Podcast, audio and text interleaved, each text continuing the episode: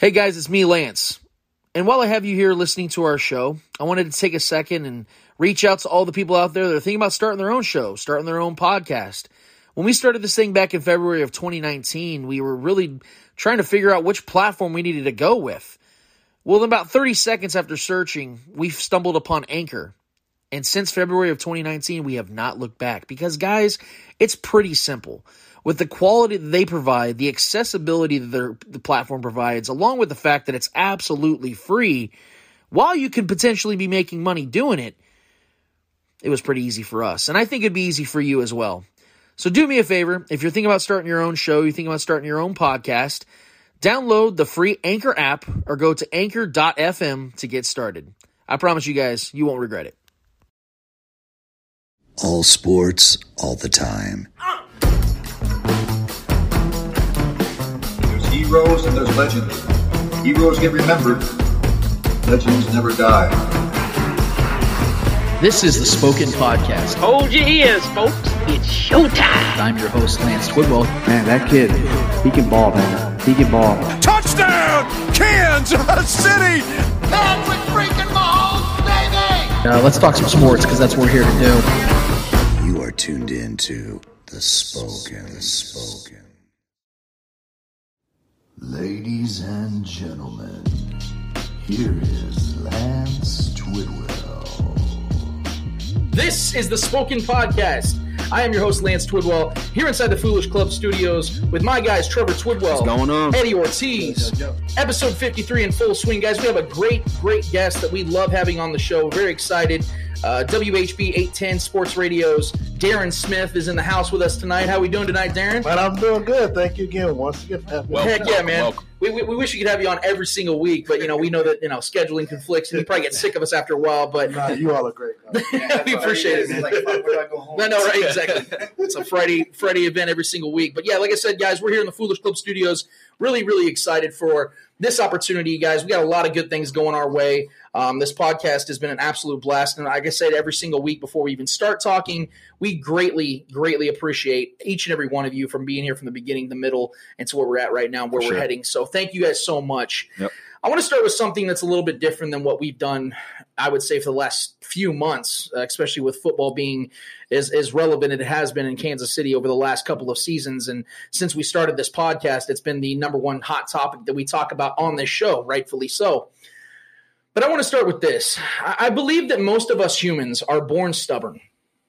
We see something or someone be what who be who and what they are for a consistent amount of time, yet we still refuse to accept it and them for what they've shown us time and time again. It's one of our main flaws as a species, and sure, we could change, but that would take a certain level of willingness to accept our flaw, learn from it, and make the proper and necessary changes.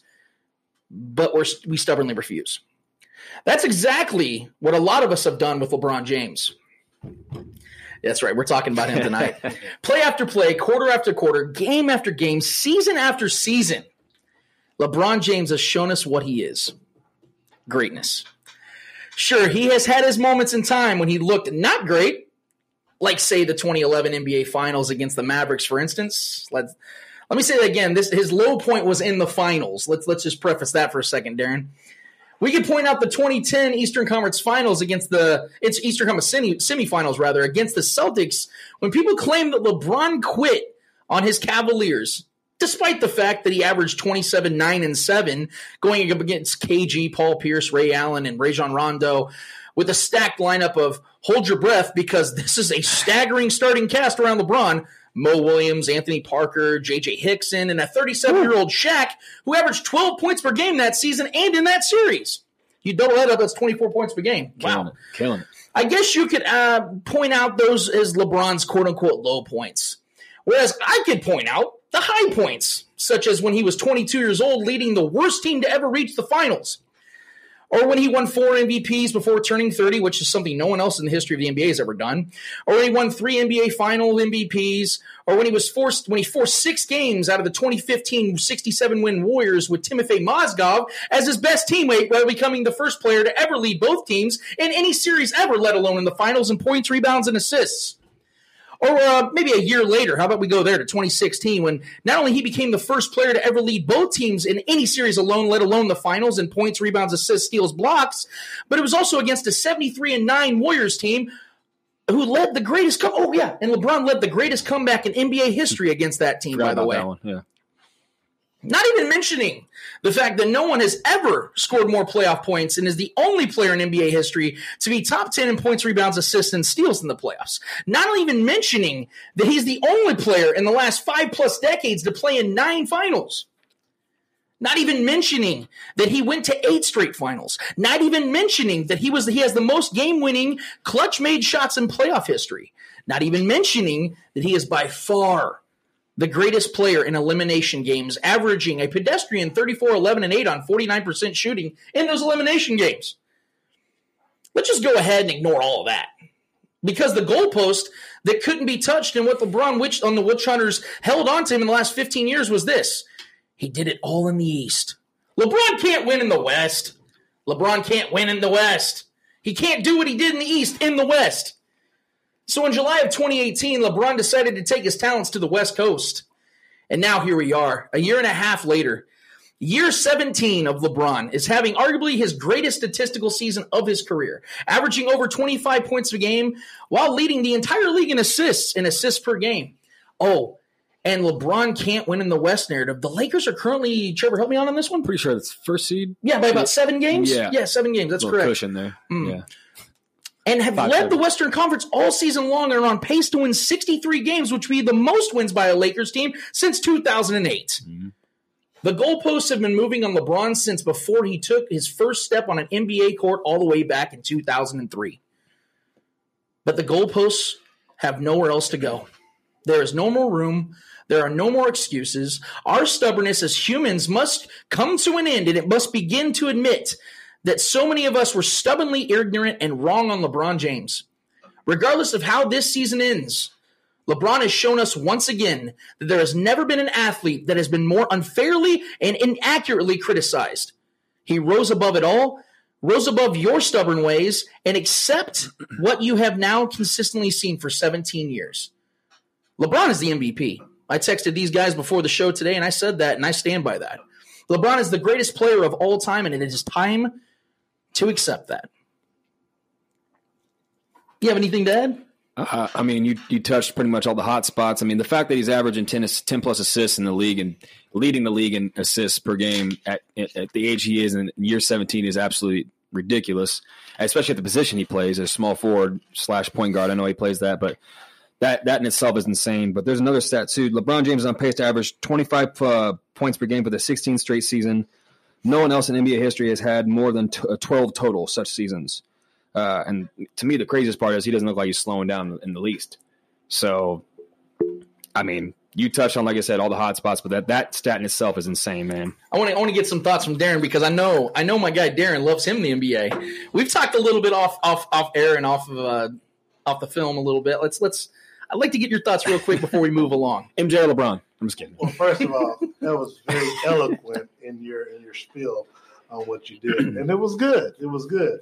You did wrong about LeBron being the greatest of all time, but it was it was still a good. It was it was a good try. Okay, fair enough.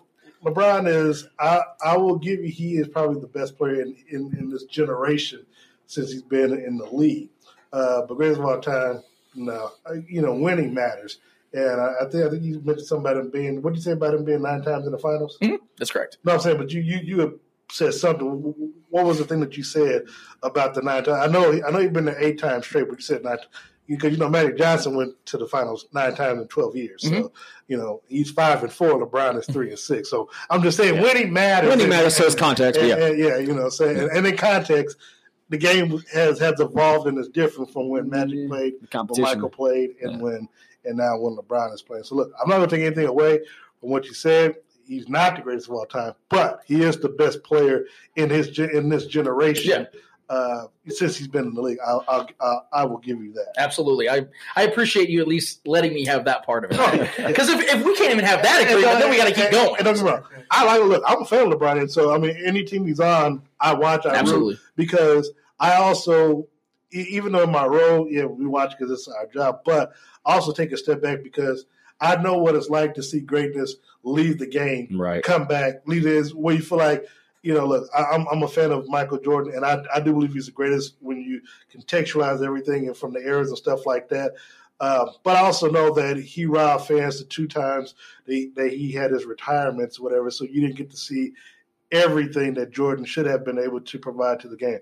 That's why I appreciate uh, LeBron, James, obviously, because he's on the uh, West Coast now. With LA, it's kind of hard to watch every game, Hmm. but I do try to catch as many of his games as possible because one day it will come to an end. You know, you can't outplay Father Time. Just like Tom Brady, you try to watch them and watch greatness at hand. That's what I appreciate about Patrick Mahomes. That we here in Kansas City, this is our third year with him, second as a starter. We get to see how this plays out, and so I try, even as a reporter covering events, that okay, this is my job. But I'm also realizing that as a fan of these sports, to sit back and watch greatness take its place. Absolutely. Well said, man. Well said. Yeah.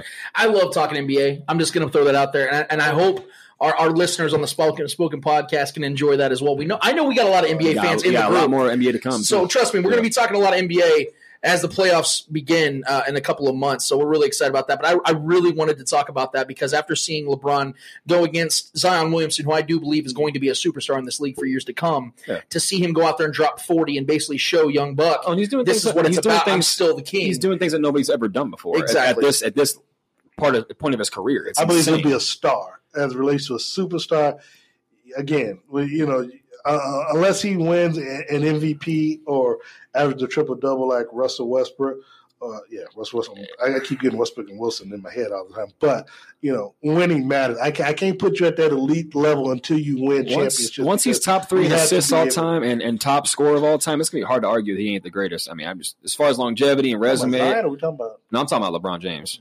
Oh no, I'm talking about. I'm talking about Zion. I Oh, mean- okay. I mean, he's still not going to be the greatest. Yeah. but I, you know, but he will have an argument. But real quick, real quick before we move on, what what could LeBron do? Because you said you got to win in order to be put in a See, superstar. the problem- so what, how many how many championships does he have to win? Because if you're if you think if you're if you're of the belief that MJ is the goat, why didn't MJ have to win eleven to be Bill Russell?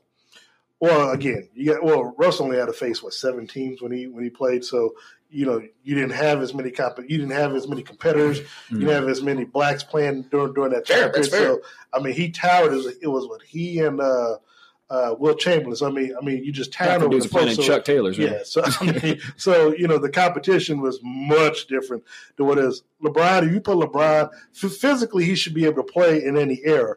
But without a doubt.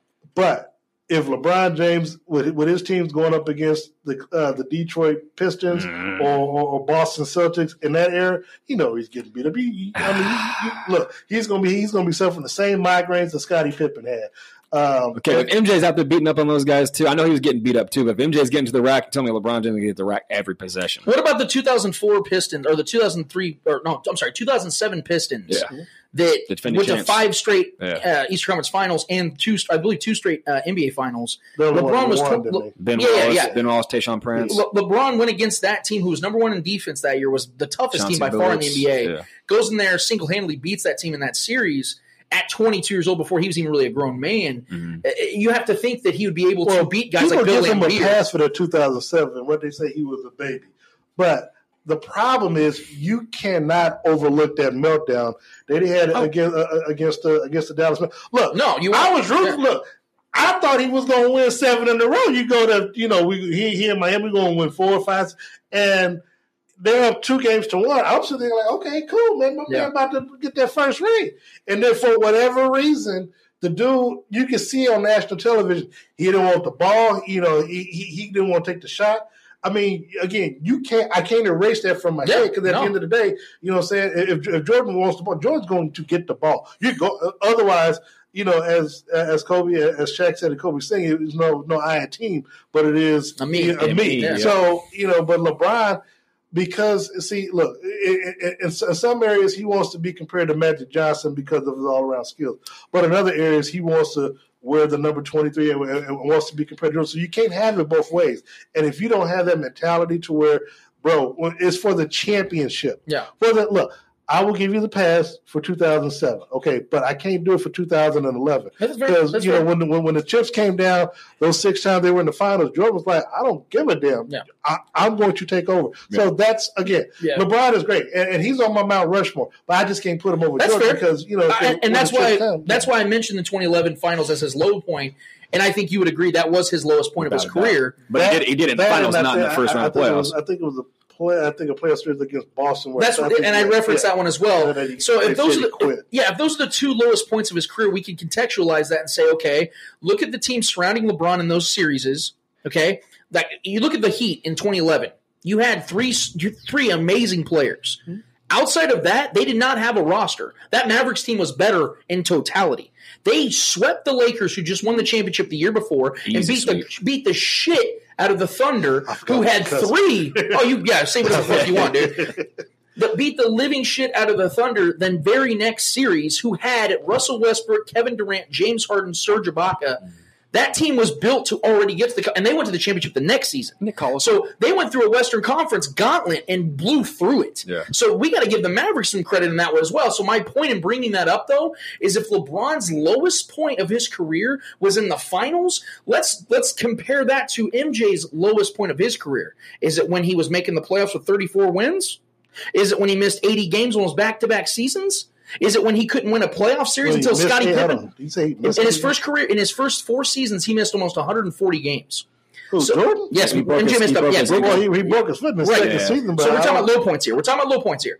Le- not MJ, a low point if you're injured. Well, it's a low point. You can say I'm not discrediting his Oh. career. I'm saying it's a low point. It's something that you have to acknowledge as Right. a low point of your career. If LeBron tore his ACL, that's a low point. It's like a low okay, point of well, last well, season. Well, then we can't. Then we got to say last year was a low point as well. Absolutely. Okay. But I wouldn't say it's his lowest point of his career because it was On his first West season. Coast, yeah. yeah. it was his first season with a new team with a bunch of young bucks. They're got what, hurt. third it's a low point. I would say his lowest point though is choking in the 2011 finals. I would say that's choking. I, now I will say, and you know, you I know how, how I roll. I don't do excuses. No, absolutely So- not. so- absolutely so- not. I'm contextualizing. That's what I'm saying. So if we're going to compare low points, let's compare the fact that MJ couldn't win a single playoff series until he had another superstar around him, whereas LeBron has never lost in the first round, whether he had superstars around him or not. So when we're comparing high points, let's also compare the low points and let's meet somewhere in the middle and talk about the greatness of that individual player. That's what I'm talking about. Everyone's talking about the six and zero, but let's let's contextualize the six and zero. What Well, I, have, I have no problem continuing Yeah. six and no, but at the end of the day, they both made it to the finals. What did you do when the chip enough. was on the line? Fair enough. That's my point, though, is that LeBron was leading worse teams to the finals on a consistent basis. Well, that says something about the league and, and, and, the, and the other teams that he competed against. That- that- That's my point, though, 'cause yes, it- I'm not, I'm not, I'm not, I'm not really sure giving LeBron too much credit because of the talent he had on his team. You also got to look at again. Look, Toronto made it to the to the finals and and uh, and won the championship because what? LeBron moved from the east to the west. Mm-hmm. So again, that that says something. To, you know, simply if you cannot get past and look again. I have no problem with, with, with LeBron. He's on my he's he's on my Mount Rushmore. But when it comes down, whether it's Tom Brady, look, people are still talking about Tom Brady because he won six championships, but Joe Montana was perfect. You know, look, I love Tom Brady, but I but I got to go with Joe Cool because at the end of the day, he won when it mattered most. I mean, look, Tom Brady should really be. He, he should have lost the championship against Seattle the second time out. That's Should have lost the. Falcons, too. Uh, Well, yeah, yeah. So yeah, exactly. Yeah. Uh, so you know, look, but people say he's a goat. I can't say that because he's lost when it mattered most. The eighteen and one, the, the Super Bowl team that I'm still pissed about because I lost damn hundred thousand dollars on it was uh, was was the eighteen and one uh, when they lost to the Giants in yeah. 2007. Nice. So look, I feel a certain kind of way. Had that team won, oh hell, man, look, man, I, I, I'd be I'd be singing. I don't care. Look, look, I'd be like, I, I can contextualize seven and two. You know what I'm saying? You got an eighteen and 0, 19 0 record. But but going back Yeah. to your point, it, it's just one of those things where again, I can't. You know, yes, I, I credit you for for doing a good job in getting your team there. But still, you, I mean, just just because you get there, you don't you don't get a participation trophy. You get Sure. a ring, but you but you got to finish the job. The, the, the thing for me, though, when I, again we use the word contextualize a lot, is the fact in comparisons also to the competition in the finals. Yep. You look at MJ again. There was never a single time in the finals that MJ had the inferior team or coach. A Well, single well, time. well, well, well, the well, the problem there was if Jason figured the the the, the, the uh, uh, I mean everyone is inferior to Jordan. So it, it, it, it's kind of hard. It's kind of hard because if Jordan is the best player, period, Yeah. everybody who steps on the court is going to be inferior to him. Well, and that's fair. My point though is is that you look at again, again, bringing the mm-hmm. surrounding supporting cast versus the team that you're facing. You can't choose the area you play in. Look, Michael never faced a single dynasty in the finals. Not a single time. He only faced one team twice. It was the Jazz, and they had Greg Ostertag in their starting five. Where is he playing in today's NBA? That's the question you have to ask yourself. Second of all, my, LeBron went against not one but two different dynasties and two different eras. So he is going against much tougher competition. And again, I referenced the fact that he went, he he literally brought two of the worst teams to ever make the finals against those dynasties. In 20, 2007, he faced a dynasty Spurs team in the prime of their dynasty. Then he goes and faces the 2015, whereas the beginning of their dynasty with Timothy Mozgov and Matthew Dellavedova went six games, averaging 37, 13, and 8. There was nothing more LeBron could have done in that series to win that series. He should have won Finals MVP even though they lost. The problem, was You know they were two one, right? what? You know they were up two to one, right? Absolutely. And then they, they again, the point of that though is it's a series. So you can have a Which two-one lead it's and ridiculous wear down as a team because you don't have the Jimmies and Joes. That's the point is they had stu- superstar talent surrounding their roster and the fact they had Steve Kerr as their head coach, whereas the the Cavs had David Blatt. Who, where is he even at right now? That's the point, man. On, Well, David Blatt coached him there. I mean, Did, did he though? Did he though? Because he got fired after that season, after going to the Well, no, no. He, well, he got he got uh, contextualized. He got fired in the. I, th- I think it was after after the All Star game. I think in that second. Yeah. year. So so it wasn't like he got fired at the beginning of the season. He got fired. Right. My point though is you go to the finals, you get fired halfway through the next season. Yeah, but that but, but hell, Why? I mean, Why did he get fired? Hold on. Paul Westhead won a an NBA title with the Lakers, and Magic Johnson had him fired. So I mean, it's it's you know Why was that? Because Well- they're not good enough coaches. That's my point. Steve Kerr still has a job. he won an the NBA title. He wasn't a good enough coach? The, the point is, is that you have to you have to understand why they won those titles. Does that coach win a title if he doesn't have Magic Johnson? Does David Blatt get in the finals in 2015? He doesn't have LeBron James in his prime. That's the point you have to I mean, look I- at. I- well, why did why did Michael Jordan have uh, Doug Collins fired and have Phil Jackson come in? I, I forgot because look, out, baby. Let it I'm out. so used to radio. Like. I'm like, well, because easily, look, Phil Jackson did, hadn't hadn't won as a player. I'm not saying he wanted to play, but he hadn't won as a coach. Mm. So Jordan, Jordan, you know, wa- wasn't sure about Phil. So he he, he had to he had to trust in him, you know, because he, he- Jordan didn't want to do the triangle. I mean, so you know, but that was something that Phil had installed. So, but once he saw, once he saw the benefits of it, yeah, he bought into the system. But it was, but but you know, but what Jordan didn't make the call to bring Phil Jackson in. That that wasn't Jordan's call. That was management. I don't, I'm not saying it's his call. I'm saying that it, it's there's a sign off Because effect. because Ty Lue, that was all. That was all. Well, his career didn't take off till Phil got there either, though. That's what I'm saying. Mi- Well, Michael, Michael, that- you could well, make, could have made the contributed case. to his career taking You off. could have made the case that Michael was the best player in that that system. system. Hold on, hold on, hold on. Go ahead, yeah. Mi- Michael's career had already taken off. He was already, he made But it Numbers that's why wise, he couldn't get past the second round playoffs. Well, yeah, First- but, but, first- first yeah, round. but, but hold on. But what I'm saying when you say his career had taken off, Jordan had already won an MVP, Defense Player of the Year. I mean, he had already he had already won. Individual Oh, we can use stuff individual to get- stats when it comes no, to I'm MJ, saying- no, I'm saying, I'm LeBron. saying, Yeah. but, but when we say his career took off uh, on a stratosphere level Mm-hmm. once he won the championship, but it, but but he was already the best player when you know sure. when all the changes were being made. So we got to make sure you look. Yeah, I mean, we can say that about LeBron coming out of high school and putting up 20 plus points a game, too. I mean, it's yeah, but but He- but he wasn't better than Kobe when he came in the league. So I'm, no, not necessarily. Kobe was obviously won the MVP that year, but All I'm saying when it comes to don't disrespect. I'm not-. I'm not- I'm not saying he came in the league as the best Jordan Bone was MJ the best player as soon as he came in the league, though?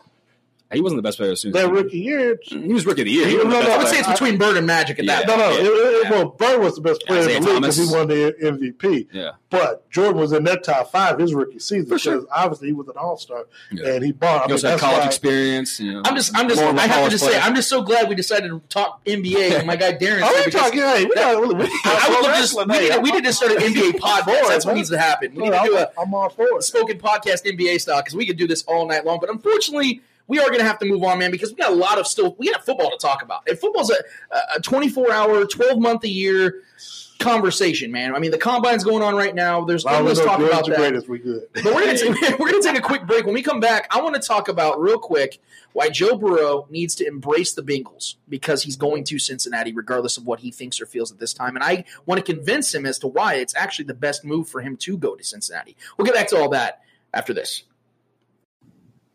Commandeer is Kansas City's alternative apparel brand. They make unique Kansas City themed apparel and accessories with an emphasis on counterculture. They're nominated for two Best of KC 2019 awards in the Pitch magazine and have plenty of designs for both sports fans and anyone else. Find them online at commandeerbrand.com or follow them at Commandeer on Instagram, Facebook, and Twitter. Soft shirts designed with an edge.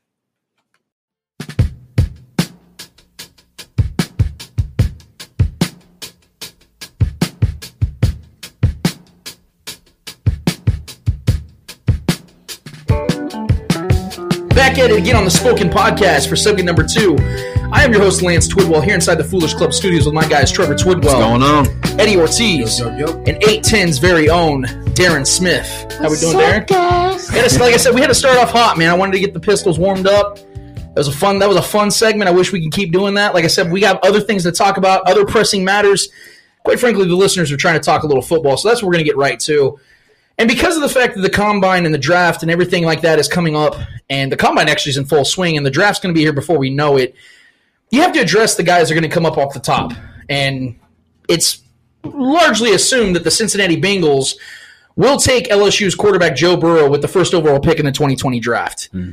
And because it's so beyond obvious for many reasons as to why they would and quite frankly should, I, I want to touch on the other side of this inevitable marriage. Speculation has been spiraling out of control via the media and allegedly Burrow's camp, if you will, in regards to whether he would accept being drafted by the hometown team.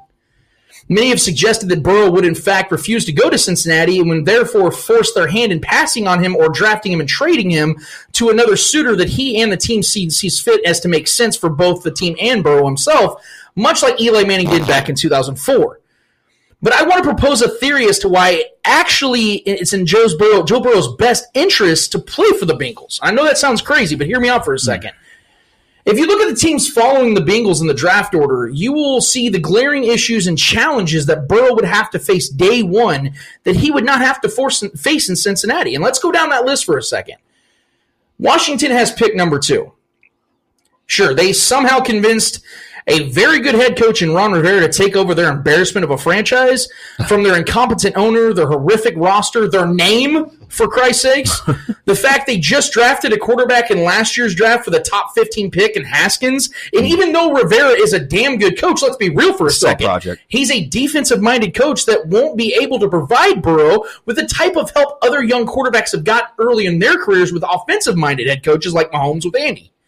Whereas in Cincinnati, whether we know what Zac Taylor is or not, he is an offensive minded coach, and there is no competition at quarterback, obviously barring an Andy Dalton trade, which I think is inevitable. And then you have the Lions at number three. Matt Stafford isn't going anywhere, in my opinion. And even if he was, do you really want to be the next guy in line trying to carry a franchise that's had even less success than the historic, historically than the Bengals? At least since he has been to the Super Bowl in the last 50 years. And then you have the Dolphins at number five that have warm weather, warm weather, and that's about it. If you're wanting to play in Dan Marino's shadow that still looms large over a disappointing franchise at best, and a division that has rising stars like Sam Darnold and a promising young team in the Bills. And speaking of Bills, Bill Belichick and his cameras are still very much in New England, and I'm sure they'd love nothing more than to get a couple more footage tapes on the Bengals practices with Joe Burrow there. And then you have the Chargers at number six, which, let's be honest, makes about as much sense as any of the teams I've listed before. But Patrick Mahomes twice a year? Trying to step into Philip Rivers' shoes, who is by far one of the more underrated and unappreciated quarterbacks of all time, along with having to deal with 10 to 20 players on IR on the annual basis? I would gladly pass if I was Joe Burrow. And this isn't me trying to position the Bengals as the perfect landing spot for Burrow or any young quarterback for that matter. This is me positioning Burrow to make his own path, to create his own legacy, much like LeBron was in the Cavs being a kid from Akron. Burrow can be that to the Bengals. Growing up, not only three, not even three hours away from their stadium, Joe Burrow can be a god amongst Cincinnati people. Joe Burrow can establish himself as not only a fresh face, but a true franchise quarterback. That franchise that is yet to have to have any success in decades. If I'm Joe Burrow, I am choosing to create my own shadow and take on the challenge of going back home and making the most of what is presented. Create your legacy in mm-hmm. your own backyard. Embrace the Bengals, Burrow. What do you guys think, man? Do you guys think that that's what he, how he should handle this situation? Because according to his people and according to a lot of reporters, they're saying that Joe Burrow, there's a chance he might refuse to go to the Cincinnati Bengals. Let's go ahead, go ahead, Eddie. Uh, he, he he was interviewed about two days ago, and he said, "Whoever drafts me, it's not like I'm not going to not play football." Yeah, that'd be a bad look if he just t- totally just dismissed it and didn't show up. That Like- is, yeah. And so he can pull a John Elway if he wanted to. Uh, I mean, Chargers are in need of a quarterback, but I don't know what the Bengals would want to trade or if they even want to pass on him. Or, or I just think uh, Joe Burrow is gonna gonna want to play rather than just you know skip and see who who can pick him up. I'll be honest. I, I don't. I don't know. Maybe, maybe, maybe I, maybe I, I'm under this Patrick Mahomes. You don't care, right man. now, Just say you don't care. No, no, no. It's not. I don't care. I just, I, I just don't think he's going to make any difference Right. whether he's in Cincinnati or he gets traded. Look, there's no guarantee he's going to get traded to a better situation. I mean, there's a reason why there are what um, uh, twenty. Uh, 20 some odd teams that don't make the playoffs or 20 teams that don't make the playoffs. I mean, and so it doesn't matter. Look, you can you can try to think that you're going to get your way and get down to Carolina, but you know, Carolina, well, first of all, Cincinnati has to be willing to have a trade partner and that trade partner is going to give them a shitload of, of uh, Mhm. you know, of stuff for him. And I just, and to be honest, I don't think he's worth it. So, I mean, if he, Right. now I'm not gonna lie, if Tua Tagovailoa was healthy, I could see that, but Tua is probably, talent, yeah, yeah. Tua is probably going to go to Miami anyway, but you know, one year deal. Yeah, I'm just, I'm just not that impressed with the kid. Look, yeah, he had, he had a great season, but again, like you know, like LeBron, like Jordan, like Patrick, you're surrounded by great talent. So if you if you can't win Yeah. with that talent, damn. I mean, you know, so so you you, you know, so you going to Cincinnati. I mean, he's not going to shock the league or anything. I mean, hell, Kyler Murray was good. I mean, and he was great down in Oklahoma to win a win a Heisman Trophy. But we saw what he did, uh, you know, in Arizona. You know, Mhm. it wasn't granted he did enough to win Rookie of the Year, but it's not really that hard as a quarterback and a rookie. But I, I, you know, I'm just I'm just not impressed with him. Yeah, I mean, it's romantic to think that he could go blaze his own trail in Cincinnati. That just doesn't happen very often in the NFL. Most most players don't just come. And he, I don't think he's a transcendent talent either. I think he's benefited from of having a very good coach and a very probably the most talented roster in the NCAA. um, but And Cincinnati's not a bad. I mean, Right. as you mentioned, No, they- it's not. They were in the playoffs. Look, they were the they were they've had the best record in the NFL Good over the last coach. yeah, ten. uh, You know, ten. I think since since 2010, Mhm. uh, I think they were like number six, and and that's in the overall NFL. So I mean, Well, you still and- got Joe and Mixon, AJ Green. Yeah, you got I a mean- couple other speedsters on that team, and I think um, I, I do think there. What's his, the coach's name? Um, Zac Taylor. Zac Taylor. I, Zac think I think he's a good, bright, offensive-minded guy, and I think Burrow would thrive with him possibly because they have the weapons that they have. I think Joe Mixon's an absolute stud, um, but I, I'm not sure about Burrow and Burrow's talent as an individual. Like Colin Cow- Cowherd said it on his show, talking about how the most successful quarterbacks we've seen either land in a really good spot, like Deshaun Watson landed in a good spot with a talented roster. Um, not the greatest coach situation, obviously, but his talent outshines that because he has the, he has a good roster offensively. Um, and he's, Well, he's just and- out, and- outright better and talent. also also Cleveland and and Chicago, they were just dumb enough to pass pass them up. Which Absolutely. And then you got guys like Lamar Jackson, obviously landed with a great coach. Patrick Mahomes, I mean, you don't even you don't even touch that one. Great coach and roster. Um, so situations matter. Plus, he had a chance to sit too for you. Yeah, exactly you know, to under a smart, so- uh, intellectual like Alex Smith. Look, and, and so look, it, to me, my challenge to Joe Burrows would be like, if you that guy, if what what we saw in LSU, Right. you that guy, go to Cincinnati and, and, and with the talent get because look, you can get traded or go go to go to uh, go go to Carolina. Mhm. There's no guarantee that you're going to be successful down there. Right. I mean, they had they, they had Cam. You know what I mean? And, and they haven't been successful uh, since they went to the Super Bowl. So, I mean, there's no guarantee. And, and to be honest, if I'm a veteran, I'm going to feel a certain kind of way where you think that you're going to call the shots. Bro, Mhm. I'm, I'm coming after you. Absolutely. But who wants a guy coming in with that kind of attitude off? Obviously, especially at that that position, you know, leading the team. You don't. That's a bad Yeah, start. last year period. you Any was, team. it was a chip. Look, Right. it'd be like Baker Mayfield had a chip on your shoulder. Yeah, that's working You're gonna well. go up against the wrong one. They're gonna Yeah. knock it off for you. yep. Let's sure. move, let's move this real quick, and, and and this is going to actually hit more home. And we've talked about this a couple times. We actually talked about this the last time Darren was on the show. It feels like forever ago. Hmm. And and boy, we we have been absolutely in the minority with this one over the last couple months. And and, and we even like I said, we touched on this with Darren last time. Uh, we we've made I it was the first to bring it up on my show. yeah, yeah. We, we made it very we made it very well known that we would love to see the Chiefs and Kareem Hunt kiss and make up, and we have, putting it mildly, have received rather spirited responses on the Chiefs, the side of the Chiefs fans, and, and not wanting the same. And look, I, quite frankly, I get it. I get that Kareem has had, Kareem has had his issues, issues that got him where he's at. Quite frankly, uh, Cleveland Brown without a ring that, that he should have here with the Chiefs. I get that he has real problems internally. And I get that there are valid trust issues. I understand all that. But what matters most to both the team and fan base is if can you play and are you more liked than not liked by your coaches and teammates? There is no debate that Kareem Hunt can play football at an extremely high level. Leading the league in rushing in 2017 and scoring 14 touchdowns through 11 games in 2018, career, Kareem is without question a top tier running back and is only 24 years old. Off field off field issues aside, ha- have you heard one negative thing from Chiefs players and coaches about Kareem Hunt?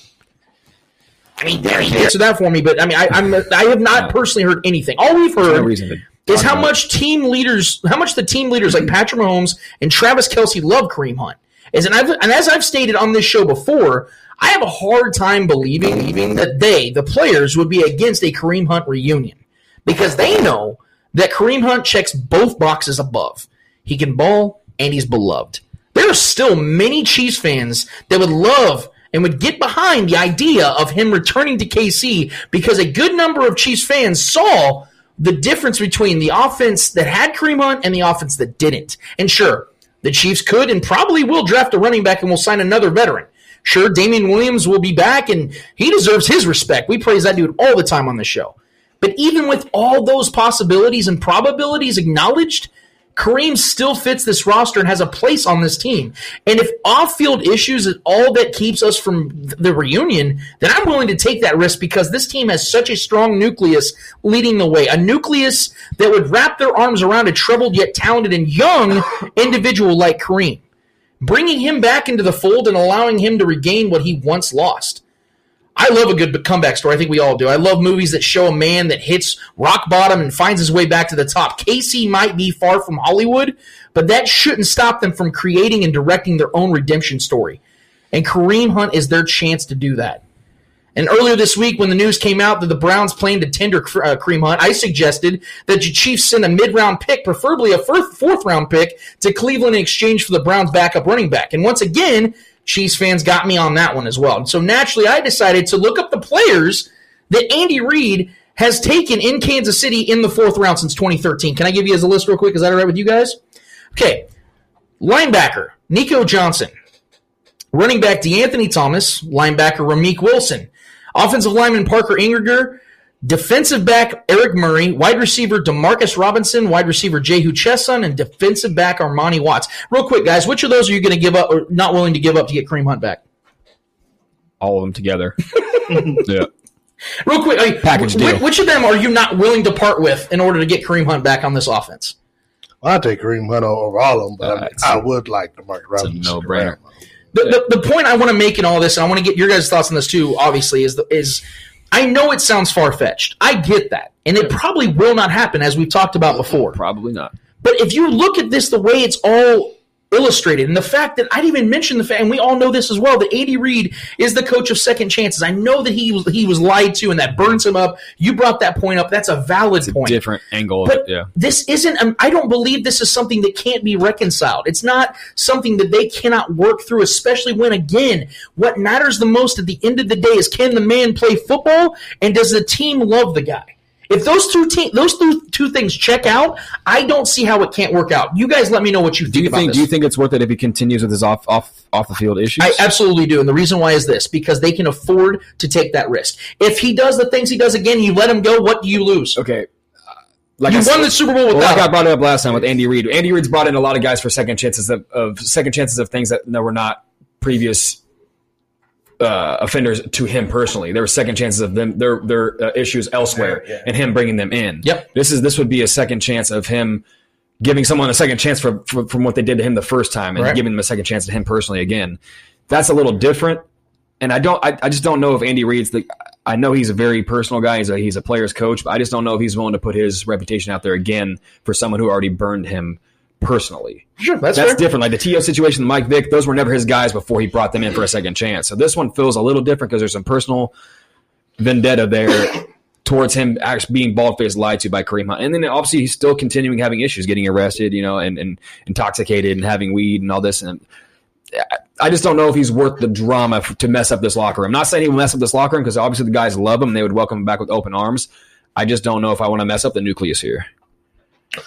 Well, you know, I, so first of all, I think you know, since, since I think I was one, maybe the first even broached this topic of bringing us, bringing them back. I would love to have him back. yeah. I, I would look. I, I'm gonna be honest with you. I, you know, I understand why he lied. Mhm. Motherfucker was scared For sure. because one, he probably It's a kid too. Well, no, I'm not gonna say he's a kid because he was he was an adult. he I- fucked up. His people around him should have kept his ass in the For room. sure. If you, if you know, look, Yeah, that, yeah. that that that's that's kind of going back. But I will say this: I'm sure he didn't know there was cameras, or didn't pay attention, or didn't, didn't think there were cameras, or something would be would be would be released. But that being said, look, man, we've all got trouble. We've all been like, tell us the truth. You lie right, both dead in your face, Hmm. and you hope they don't find out. And then they do, you're like, oh God, please don't let me get fired. Mm. And it, it may happen, it may not. I mean, so we've been in a situation. Why? Because we're either embarrassed, we're afraid, we're scared. We don't know if we tell you the truth how you're going to take it. So I mean, look. I, so I haven't been in trouble to that extent, but shit, I've done stuff where I'm like, man, I, God, please don't let me get busted. Where you know, okay, I ain't got busted or I did get busted. Like, fuck, you Yeah, know. yeah, yeah. So I don't have a problem. I, I, I not that I don't have a problem because I, I don't want to make excuses for it, but I understand why he why he lied uh, because he was afraid, you know, Mhm. and he, and he didn't he didn't he didn't know. Uh, I don't want to say he didn't know, but he he was just afraid of what would happen had he told the truth. If you tell the truth, maybe they can do something about it. Maybe okay, well we did, you know, we did. But look, the Chiefs, they still did a rush to judgment because that's why Tyreek Hill didn't get didn't Right. get cut after after all that stuff that came out initially about him and the kids because they saw well, and, and what ended up happening. The reason why they didn't cut him because they didn't want him getting picked up right away by, by the Mhm. Browns and then let the Browns deal with it. Like, well, damn, Patriots, yeah. yeah, yeah. So so that's that's my reason. Then also look, I'm with you. I'm with you. Look, if you if you bring him back, I know that the players will surround him. The team as well as the players, they will have something in place to kind of you know keep him from getting into trouble, so to speak. Whether it's maybe 24 seven security, hell, he can move in with me just so I can Yeah, yeah. eye on him. Right, right. Okay, Because like, bro, I don't want you fucking this up because and and you know you talk about the arrest and stuff that took place. Mhm. Man, the man was he was depressed because he felt like he should have been a part of the team, and he knows. Not saying it's he- not warranted. Yeah, Yeah, I'm yeah. saying had he not fucked up, they would probably be defending the Super Bowl Well, title. it's in Cleveland for Christ's sake. Yeah, you know what I'm saying. So Yeah. look, I'm upset at the man because he, to me, not even Dee Ford, but this dude cost us a trip to Super Bowl because For sure. look. The Patriots they were able to shut down Travis Kelce as well as uh, as, as Tyreek. He killed the But Patriots. but if you but if you got Hunt here, the problem is, and I keep trying to explain to people, the offense is being is is is changed is is is, different when he's in the game versus when Damien Williams in the game. So when Damien Williams in the game, yeah, you become over passing offense. But with him in the game, you got to you got a balanced offense where you. Even the Patriots don't know like, what the hell Yeah. we going to do because there's too there's too many weapons, and so we saw we kind of saw what happened when you know when, when the running game and Patrick kind of got hurt uh, uh, this past season. Hmm. Yeah, granted the end result was good because everyone was healthy at the end, but I really think that when you when you when you have and man, I go back and watching that game in, in, in LA. I'm telling you, it's one thing to see it on television. Yeah. It's another to see that stuff in person. When you got Travis Kelce, Tyreek Hill, uh, uh, uh, Kareem Hunt and Patrick, and then look, we ain't talking about what the uh, uh, Byron, uh, uh, no, uh, Chris Conley did in that game, but just those four right there. There was at least 11, 12 possessions. We scored 51 points in a 60 minute ball game. Granted, the team, other scores scored 54, but that's 105 points in 60 minutes. Do you know the team didn't even come close to that this year? I think the most they may have did was maybe the first game, 40 uh, points, yeah. yeah, forty points or whatever. But it's like, I mean that it's it's hard to replicate that. They did that shit with ease last Yeah. uh, last year with, with Kareem before before he got kicked off the team. Yeah, I mean, and so and, and and if you have that with this defense, come on, man. That's, Oh, yeah. that's As a what I'm fan, talking yeah, about. as a fan, we want him That's here, what no I'm doubt. talking about. It's, it's it's a low risk, high reward type of situation. Yes, there is going to be conflict. There's going to be controversy with it attached, but nothing is going to outweigh if he comes in and balls out like we know he can. No one's going to be talking about the controversy. And, and here's the thing: because you won the Super Bowl, you hmm. bought yourself some goodwill. Exactly. For sure. Like when you You say, like, if he fucks up again, what is the cost? There is Yeah. nothing. Eddie, I want to get your thoughts on this real quick, man, because I don't worst see the be, negative. will be will be a draft pick, you know whatever you sign up for, because I think he's going to be tender restricted. Yes. So, so you have to- you give up. that's why maybe I'm a for the low forward, draft yes. pick, but whatever. yes.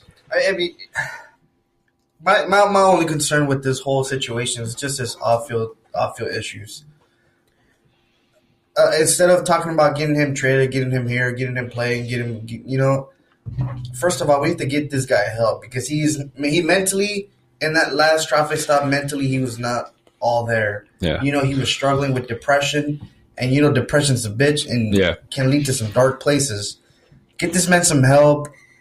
Then we can talk about probably bringing him in and all that. But let's let's focus on getting him some some help first, and then we can talk about this whole. You can do let's both. trade for him. and, and there might not be a better there, there might not, there might not be a better locker room in here's, the here's my, for him to yeah, well, here's my one. here's my question to you, Eddie, on that regard, because that's very valid. That is totally understandable, and I am with you on it. How how is it any different though than anybody that works a normal job that's dealing with those same types of things? They don't stop working; they still seek help.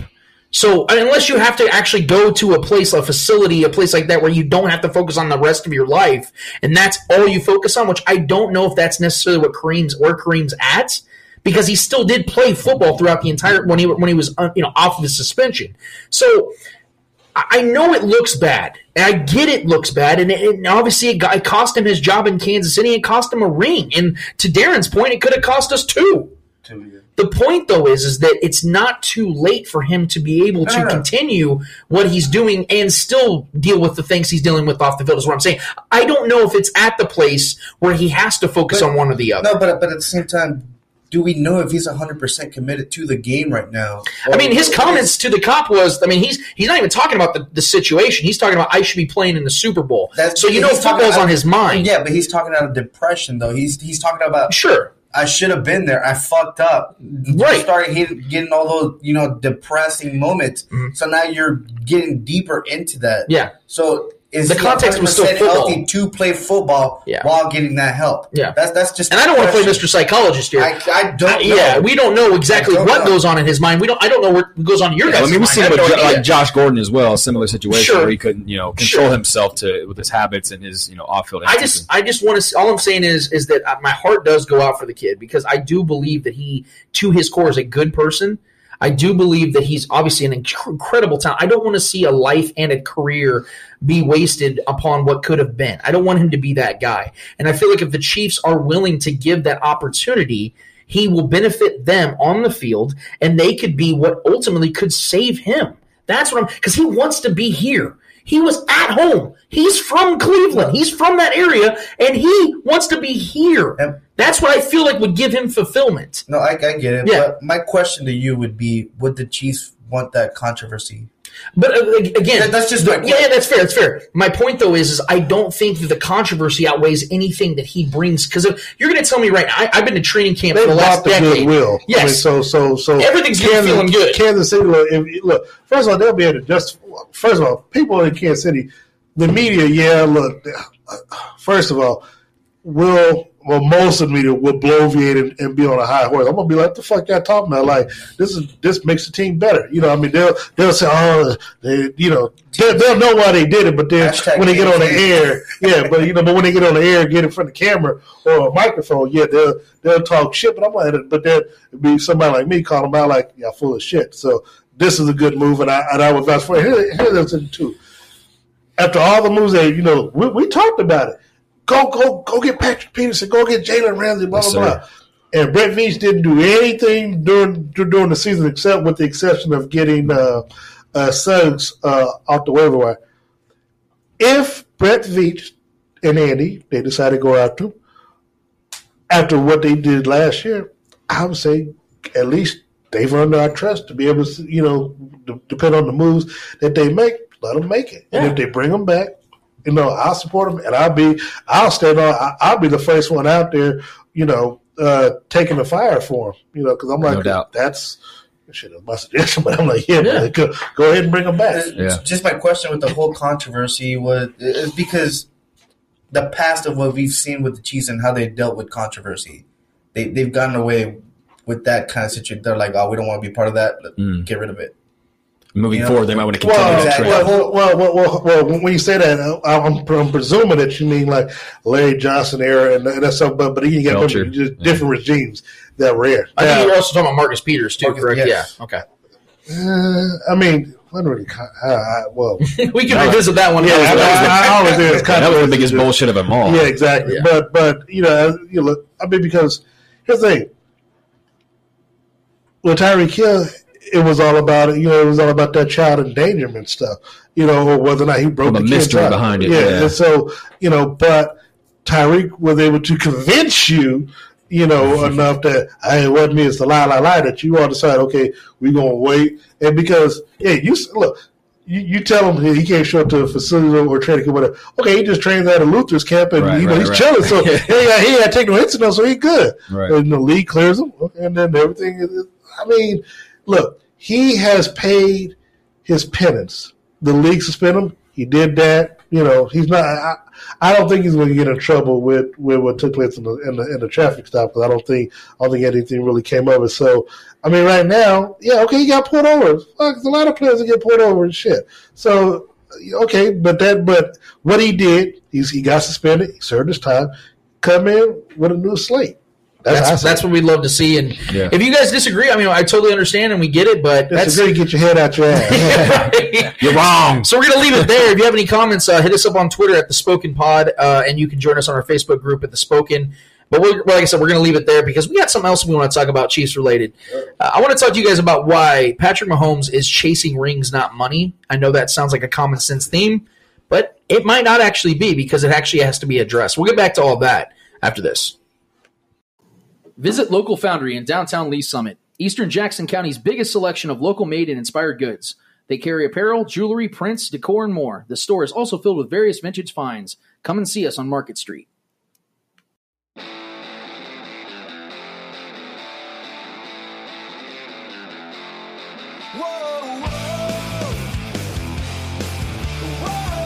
Back at it again on the Spoken Podcast for segment number three. I'm your host, Lance Twidwell. Here inside the Foolish Club studios with my guys Trevor Twidwell. Eddie Ortiz, and 810's very own Darren Smith. How we doing tonight, guys?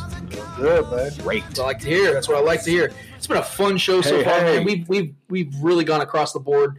Started the show with NBA. I don't know if we've done that since I'm talking like early last summer, and I don't even know if we did that because the whole Tyreek Hill thing was going on. So who knows, man? If we've ever even started the show with NBA talk, but we did it tonight, and I do not have any regrets when it comes to that at all because we love talking NBA off off camera for sure. I know Trevor and I like to do that for sure, but we're going to keep doing that throughout the, like I said, off season. But let's talk a little more Chiefs. I, I, I really want to talk about this one in particular because um, it, it, there's there's so many layers to what is going on when it comes to Patrick Mahomes. I, I've never been one that can properly quantify the proper amount of credit Brett Veach is due to the successes of the Chiefs, and it's largely due to the fact that we all know that Andy Reid runs this shit. But one thing I've always admired and credit Veach for is his ability to be transparent, despite working for a franchise that prides themselves on being a privately ran organization. Well, earlier this week, Brett Veach was posed a question, a few questions rather, regarding Patrick Mahomes and his looming NFL record-breaking contract extension. And during an appearance on PFT Live from the scouting combine, General Manager Brett Veach said that the team is still working out the best path to securing a long future with Mahomes. Quote, I think the cool thing about Pat and his agent is they realize he's going to make a lot of money. No one operates in the sense of ma- taking the extreme team discount, but Pat is also very cognizant of wanting to be in a place like Kansas City and win a lot of Super Bowls. There are some things to help the team to make sure there's always a talent. There's always talent around him. It'll take time, but it'll get done. Veach said. That statement to me tells me something few statements in the NFL or sports circle, circles in general tells me, and that's the truth. I believe Brett Veach. I truly believe that Mahomes' ultimate motivation and driving force is how many rings he can win. Well, of course, Lance, that's what drives him. How is how is that news? Well, let's let's be honest here for a second. How many of us work at our job because it simply pays us a steady paycheck? We all know that money is what drives a lot of us to continue to work. I'm not saying that there aren't those of us that work out there to be the best at what we do, to master our craft, because I know they exist. I'm sitting next to one, Darren Smith. But the majority of us live, a majority of us live for a payday. But that isn't who I believe Patrick Mahomes is. And it's because of many factors. Primarily and honestly, it's because Mahomes didn't grow up broke. Along with knowing and understanding the life of a pro athlete before he become one himself, also comes with a financial security. And unlike most pro athletes, money wasn't a pressing matter for Patrick. Also, Patrick knows and understands the endorsement money is what pays you better than any NFL contract could in totality. Yes, the total dollar amount in his next contract will look like it can never be outdone. But it's the guaranteed dollars that we have to focus on. And with Adidas, State Farm, Hunts, Oakley, Head and Shoulders, DirecTV, and even local endorsements like Hy-Vee will be what pays him his quote living cash, if you will. Many other millionaire athletes like Shaq and Gronkowski have often stated that they've never touched a check they've collected from playing sports. I see Mahomes as the exact same type of athlete. He knows his worth and he knows that winning is what keeps his worth at an all time high, which is why I know, and I mean I know, that, that, that if his contract comes between him and winning, that he will choose winning. And how do you continue winning if in team sports? You maintain a winning team, which is why we love, we, we have suggested that maybe, just maybe, Patrick Mahomes holds off another offseason before taking off the inevitable payday in order to help the team keep and grab free agent acquisitions like, I don't know, Chris Jones and Sammy Watkins? And make no mistake about it, there will be a massive risk in spending those dollars, regardless if it's going to Patrick's bank account or to those coveted free agents. Which brings me to my next point the Chris Jones risk. There is this fear of being strapped in cap space. That's a valid fear when you're a team trying to grow a Super Bowl franchise roster or championship roster, I should say. But the Chiefs already have that roster. I'd much rather have money problems than winning problems. And assuming that the 21 cap 2021 cap is at 210 million, the Chiefs will have more than 59 million in cap space. Mahomes probably takes up at least 35 of that per se, depending on how much his contract is structured. You pay Chris Jones 18, that number goes da- goes up down the road. Sign your draft picks and have zero cap space and no free free agents. Now you can cut guys like Duvernay Tardif and Alex Okafor to clear about 13 million in cap space. Replaceable. Those are replaceable players. That lets you sign one or two more bottom tier free mm-hmm. agents that have a tiny reserve deal with mm-hmm. injuries. It's doable. Everything is flexible. We always talk about funny money.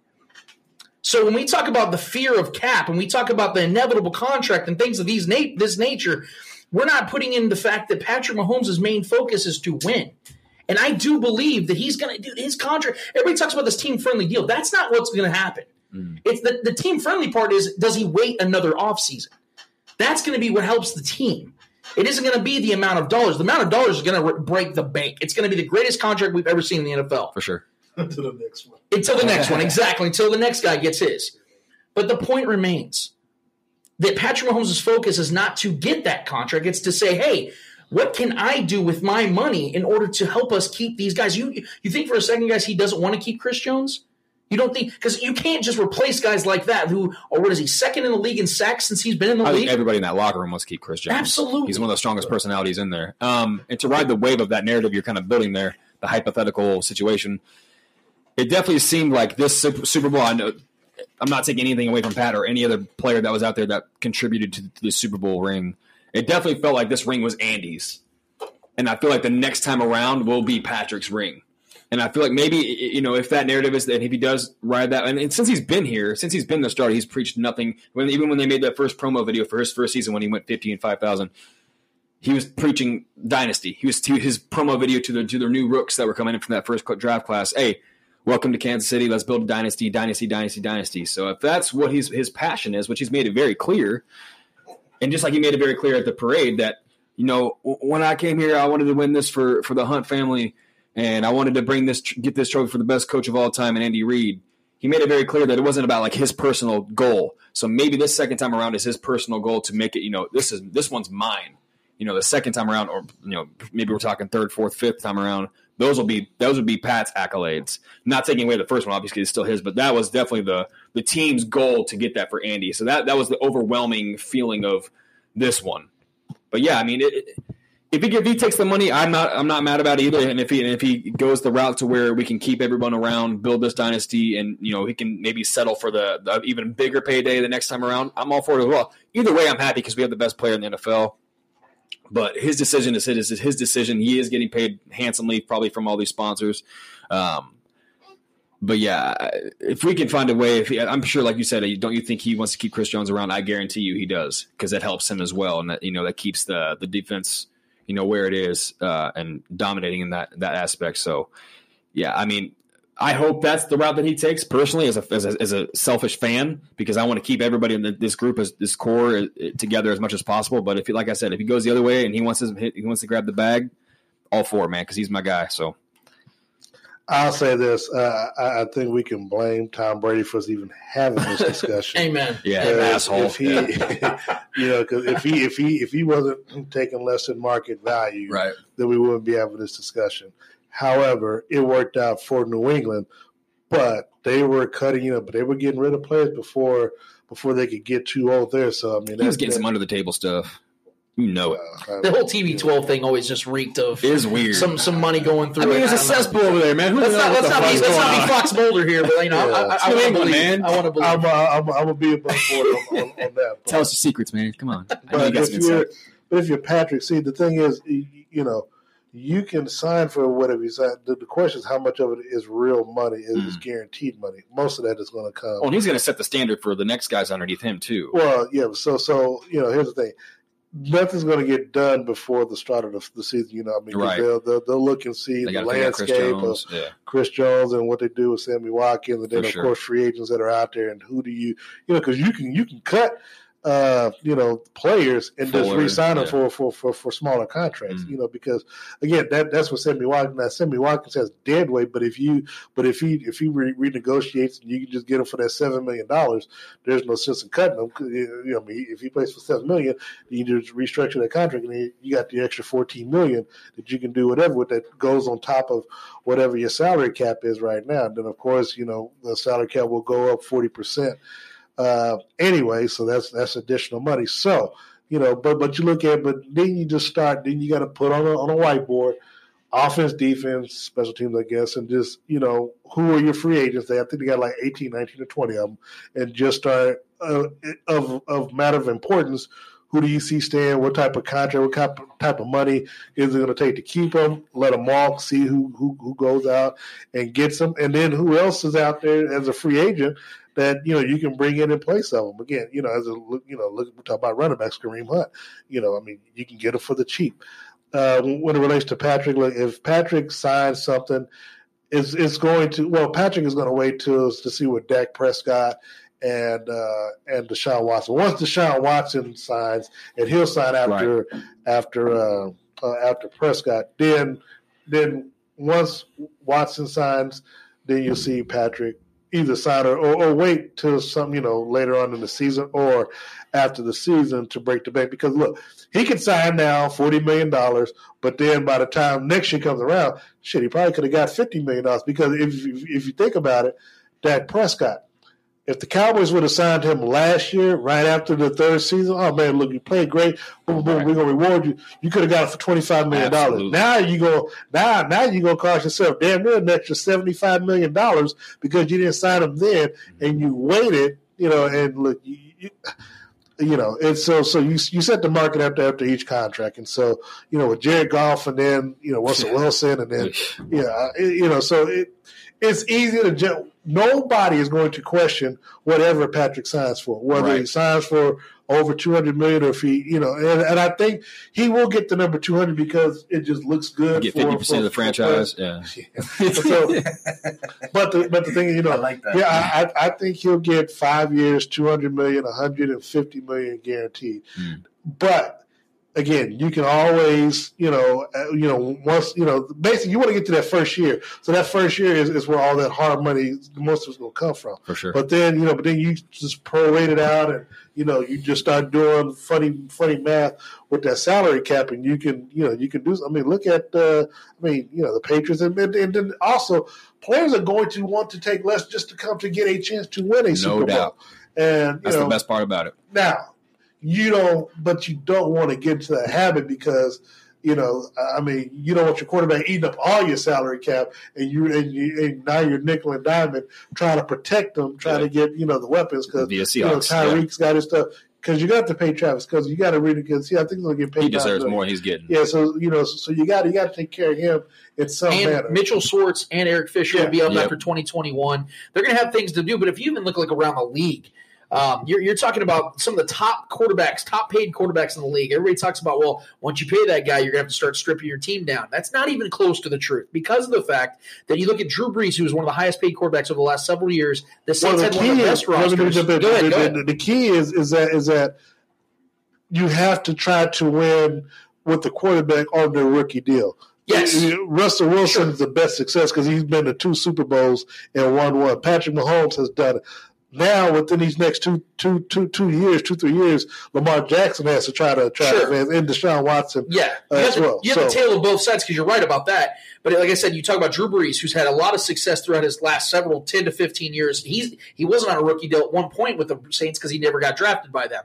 Then you have uh, Aaron Rodgers, not on a rookie deal, back to the Super right? Over Aaron 100, Rodgers as 100 well. million guaranteed to win to the NFC Championship. Right. Jimmy Garoppolo, one of the highest paid quarterbacks in the league, just went to the Super Bowl. So my point in bringing that up is, is that there is this facade that once Patrick gets paid, well, you can't pay Chris Jones, you can't pay these guys. That's not true.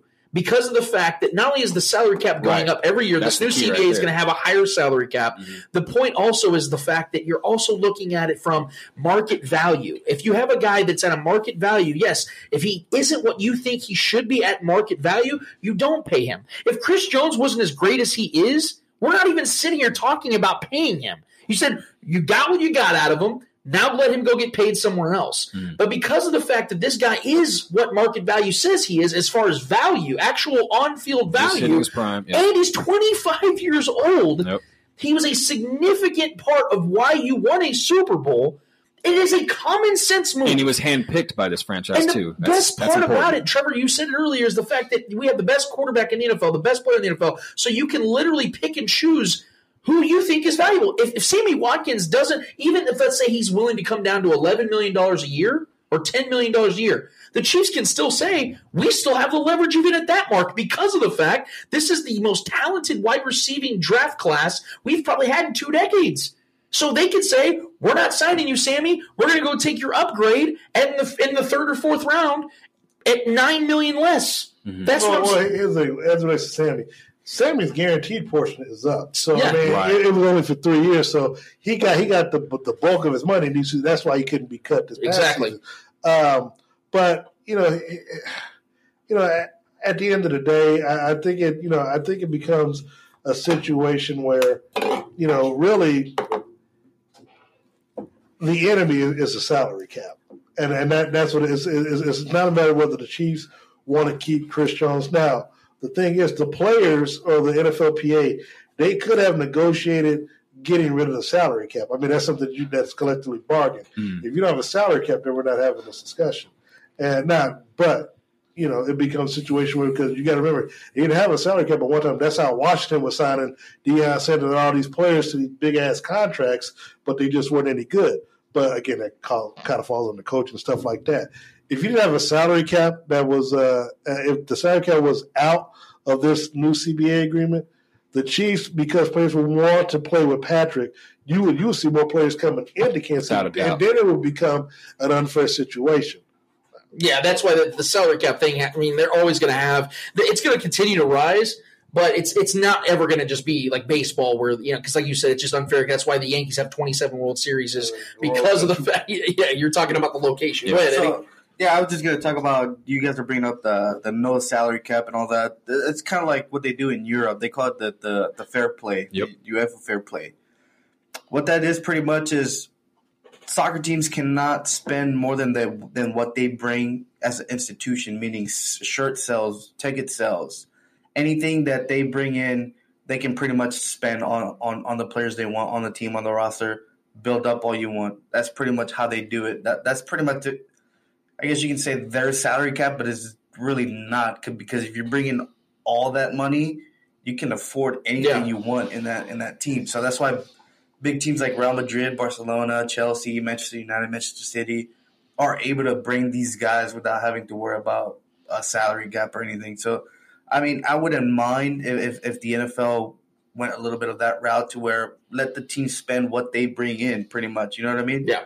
I mean, obviously they they will still make profit because they're not going to have all that money being put into contracts. So Yeah, I agree. That's a good point. I mean, like I said, the, the new CBA is going to really define how things go for uh, teams that are trying to build a Super Bowl roster. But like I said earlier, the Chiefs have the best problems. Eh, Money problems are the best problems to have in the NFL because if you have if your your problems aren't winning, if winning is not your problem, you're in the best situation possible. You can work with money problems. But if you can't get a, a winning product on the field, that is a real dilemma in this league because then money starts to become even more of a negative thing because you're going to lose revenue streams. You're going to we've seen it at Arrowhead, not even just a little over not even a decade ago.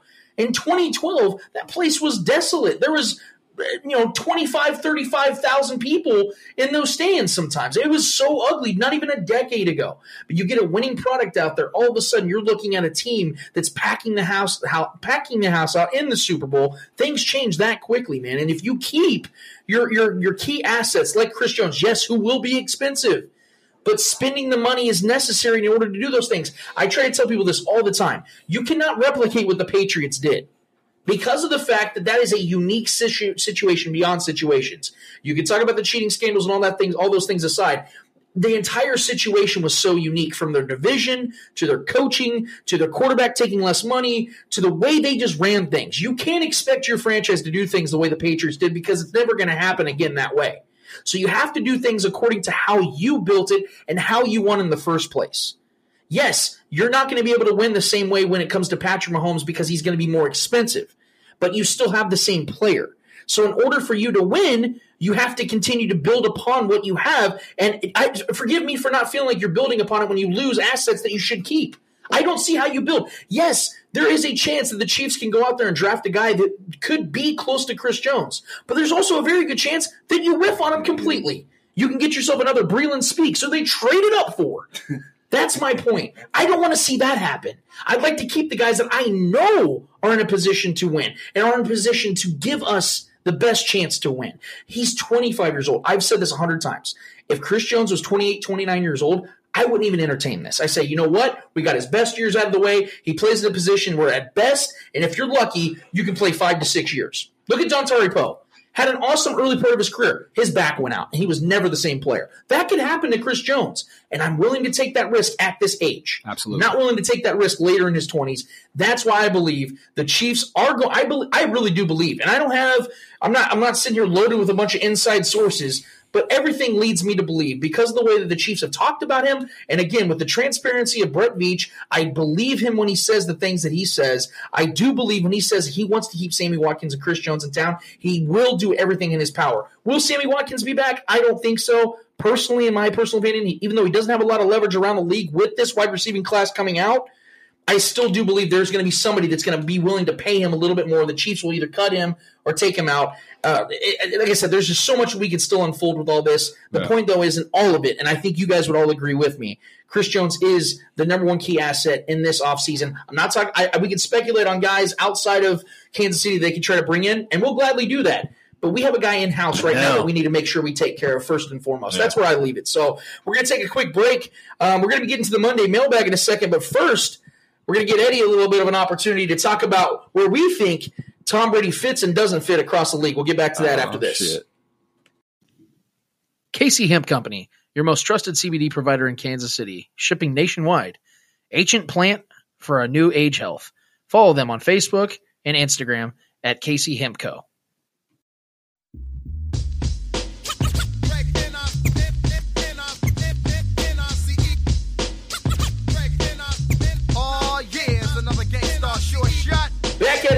the Spoken Podcast for segment number four. I am your host, Lance Twidwell, here inside the Foolish Club Studios with my guys, Trevor Twidwell, What's good? Eddie Ortiz, and 810's very, very own Darren Smith. What up, guys? AKA the Black Tony Romo. There it is. There it is. Getting paid. CBS. Hey. By, by the time you hear this, you're already going to know the news. Uh, CBS just broke the, just rolled out the Brinks truck for our guy Tony Pretty a Romo. blank check. 17 million per year. Like our guy Darren said, every minute's a sucker born, man. Like Yeah. they they had they had a, they had obviously outbid He's Monday still making more. He's still making more than Dak. No. Yep, yeah. it's a sad world we live in, people. Dude, Tony Romo would still be the best quarterback in Dallas. Oh yeah, Hey, yeah. If he can make, if he can play more than three snaps a game, yeah. So, so let's let's get right to the segment that I, I really wanted to talk about because the hot topic in all of football right now is Tom Brady and where he's going to end up playing in 2020 because it is Who assumed gives he- a shit? it, it is assumed that Tom Brady will ple- will be playing football next season. It's just a matter of where. Yeah. So before any of this really started, we had our, our wager that's still going on. Trevor and Eddie still believe that he's going to play in New England. I Yes, sir. believe he's going to play elsewhere. And uh, let's let's get right to it, man. As far as fits, because we can theorize where he's going to play, but where do we think, and where does Darren Smith think he fits best, and where he doesn't fit best? So let's go down the list, Eddie. Let's not waste any more time. All right. Uh, good fit, bad fit. Patriots. Believe it or not, I think this is actually a bad fit. The reason why is this. You saw last season the limitations of their offense. You saw the fact they did not have the supporting cast that he needs, and I don't see that changing within a matter of months. They don't have what I think is good enough to build around an old, aging quarterback. What if they get Stefon Diggs? Even if they were to land Stefon Diggs, that's not enough to make them into what I think they need to be for him. Hmm. I don't think that he needs a perfect utopia type of situation for him to win. Stefon Diggs would help. Two years ago, two years ago was a perfect utopia. No, it absolutely wasn't. And that's, that's why they struggled. They, they should have lost in the AFC Championship. but they won the Super Bowl. I get that. With scoring 13 points against a team that absolutely choked against them. That's my point. Still got his ass. Uh, So to answer the question, no, I don't think it's a good fit. What do you think, Trevor? I think it's the ideal fit for him because it's it, his offensive coordinator is still there, his head coach is still there, the system he knows is, that made him is still there. Uh, the fans that are entrenched in and own hundreds of jerseys, uh, thousands of jerseys of Tom Brady. I mean, it, it makes too much sense for him to stay to run it back. And, and you know, he won the ring. He won a ring two years ago. There, it's not like it, they can't make a couple moves and be right back. And, and, and if Josh Gordon was healthy this year and and stuck around and actually played some football, that could been saying that since 2013. I know. I'm just saying hypothetically, if he was actually still Yeah. uh, a, a, legitimate piece, because when he's on the field, he's a damn elite player. The guy is, has all the So, intangibles. so, so New England's a good. a I good yes, fit. I Okay. think that obviously that's why I have him still playing Okay. there this what, do you, what do you think, Darren? You know, it's funny. I'll split down the middle because generally, as as uh, as what uh, Trevor talked about, yeah, it, it- it's a good fit in theory. The problem is, it's not a good fit this upcoming season, based off of what I saw in 2019. Thank The you. thing is, if they don't make any moves, it, it- well, there's really no moves to make to bring someone in. it's still a good defense. They can just tweak the Well, O line, But Van Noy will be gone next season. possibly. But the you know, but, but look, there's no Rob Gronkowski walking For sure. through the because that was Hunter always Henry's a free agent. They equalizer, can pick up Hunter Henry. He's a legitimate. you know, all the time. But but but here, here's the thing: the Patriots aren't known for paying or bringing doubt. big free agents in. You know, look, you know, they had the one year with with, with Darrelle Revis. They signed two years, but Antonio he was only Brown. getting- Well, see, well, Antonio Brown messed up, and that's that's For probably sure. If you knew Antonio Brown was going to be able to come back to New England, We saw week Yeah. the, his first week know, with him in Miami. He was yeah, balling out. Yeah, So had he had he been able to had he been able to stay had he been able to stay out of trouble, stay off of uh, off of Twitter or whatever or Instagram, perhaps you know, they would have gotten an AFC Championship game or even go to Super Bowl. That's why I think a Stefon Diggs would be a good signing. He's kind of an AB light type of player. He's a really good Well, runner. look, as as much as I hate AB and I hate him, there's not too many players that look. If, No, no. if you if, if if you're for some for for Tom Brady has someone like AB in New England, you're not going to get Tyreek Hill, but but you but you got to get a Julio Jones. You, you Yeah. got to get a DeAndre Hopkins. You Yeah. have to have someone AJ Green, that elite. AJ, but you know, He's but he's coming in, but he, For sure. he's coming off a off a hard injury. If if he was That'd be a healthy, perfect guy for, for Brady, though. If he were healthy, deep threat, it- red zone guy. if he were healthy, Right. but the problem is coming off of that For sure. ACL, so I can't So- I can't go there. So you think the Patriots are a bad fit, actually? Yeah, no, no. So that's what I said. I'm saying, Yeah, yeah. It, any of this these would be a good yeah. fit, but based off his play this year, it's a bad year. Now, where, where, where, where would he? There's rumors that wherever he goes, even if it's back to Las Vegas, Antonio they have to bring Antonio Brown with them because again, depend depending on look, you have to have everything. Unless you got a huge salary cap like uh, the Indianapolis Colts, but whether or not you know, but there, there's a lot of things at play.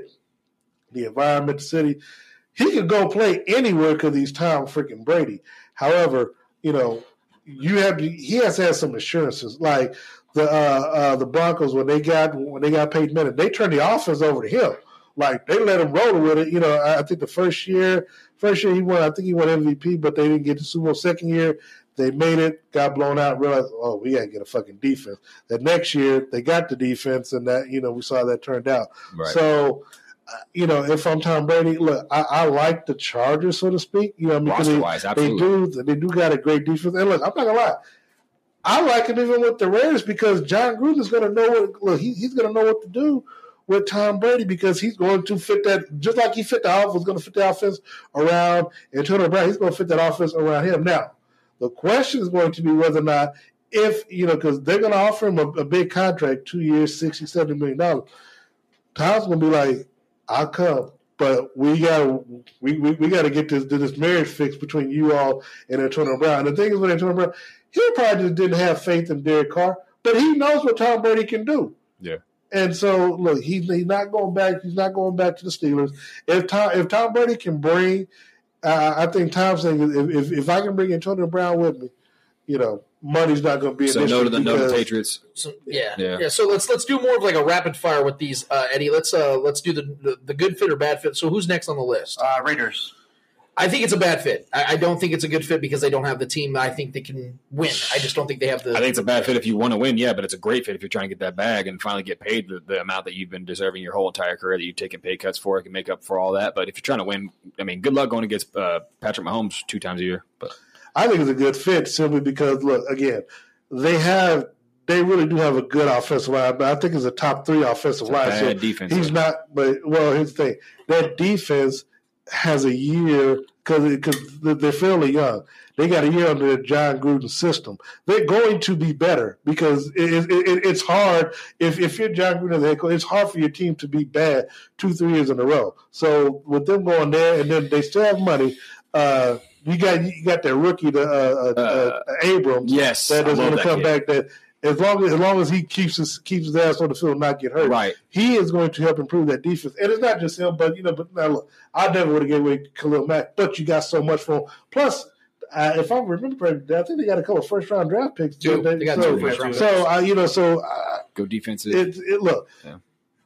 it's a better fit with the Raiders because of what they can put around them and, and, and the the experience that they have with the year under Jon Gruden uh, with Derek Carr and you know the players that they got. You know, because look, he's got a running game. You got the rookie Josh, Josh Jacobs, Jacobs, Josh Jacobs, and you, so, so so you got to and, and look, their receivers. Look, they're not star receivers, but they're not bad either. Right. And so, and, Terrell and so and, and, and, and, and and, Waller. and if you can't get Waller's- Antonio Brown back, you or, got or to- if they get Stefon Diggs. or, or Stefon, yeah. Right. So you know They have a ton of money to play with. Yeah, so. so yeah, because of that, because of that, look, you can do some things. So I, I just love the marriage of Stefon Diggs with, with, with Tom Brady because he's, he's really good with those good technical route runners. That's why I thought put him with that silver and black. Keenan Allen, you know, yeah. be- be All right. good. for sure. So next we got good fit, bat fit Chargers. I actually think this is an awesome fit. I think that team is loaded with talent. I know that they have injury problems, but it's in LA where I think his family wants to live. I think that uh, Anthony Lynn is an underrated head coach. Um, it obviously still is in the AFC West, so you're going to have to have the Mahomes factor to factor in. Right. But I think with all the talent on both sides of Derwin James and that defense, with the Keenan Allen, and, and, and I think they're going to keep at least one of those running backs in Ekeler or Melvin Gordon. You you got yourself one of the most talented rosters in the NFL around Brady. I that was the pick that I had from the very beginning. You guys remember I said I think it is going to be the Chargers that ultimately get him. It will shock the nation because they're not a marketable team yet, but I think he could be the guy that puts them on the map. It makes a lot of sense for him to choose to go there. Obviously, it's it's LA. You got a great defense already backing you. and When they're healthy, they have an absolutely great defense at all facets, all positions of the field. One of the best up and coming safeties in the game, in Derwin James. Uh, um, and then obviously Bosa coming off the edge is when he's healthy, he's one of the best in the game at that position as well. Um, and then obviously Melvin, Melvin Ingram. So that defense is already ready to be champ, championship as far as d- divisional round ready. That's a great defense there. Uh, and they've also we've also seen that defense get Mahomes fit. So if you got a better, smarter uh, quarterback at the helm, not throwing picks after picks after picks, you know, like Philip Rivers was, you know, maybe have that gives them a better chance to win. As far as him, that's a good fit for me. As far as offensive talent on that team and the defensive talent on that team backing him up, that's what for me. That's what made the Raiders a bad fit. Was just the lack of defensive talent. The Chargers do have that, so for me, it's a great fit. Yep.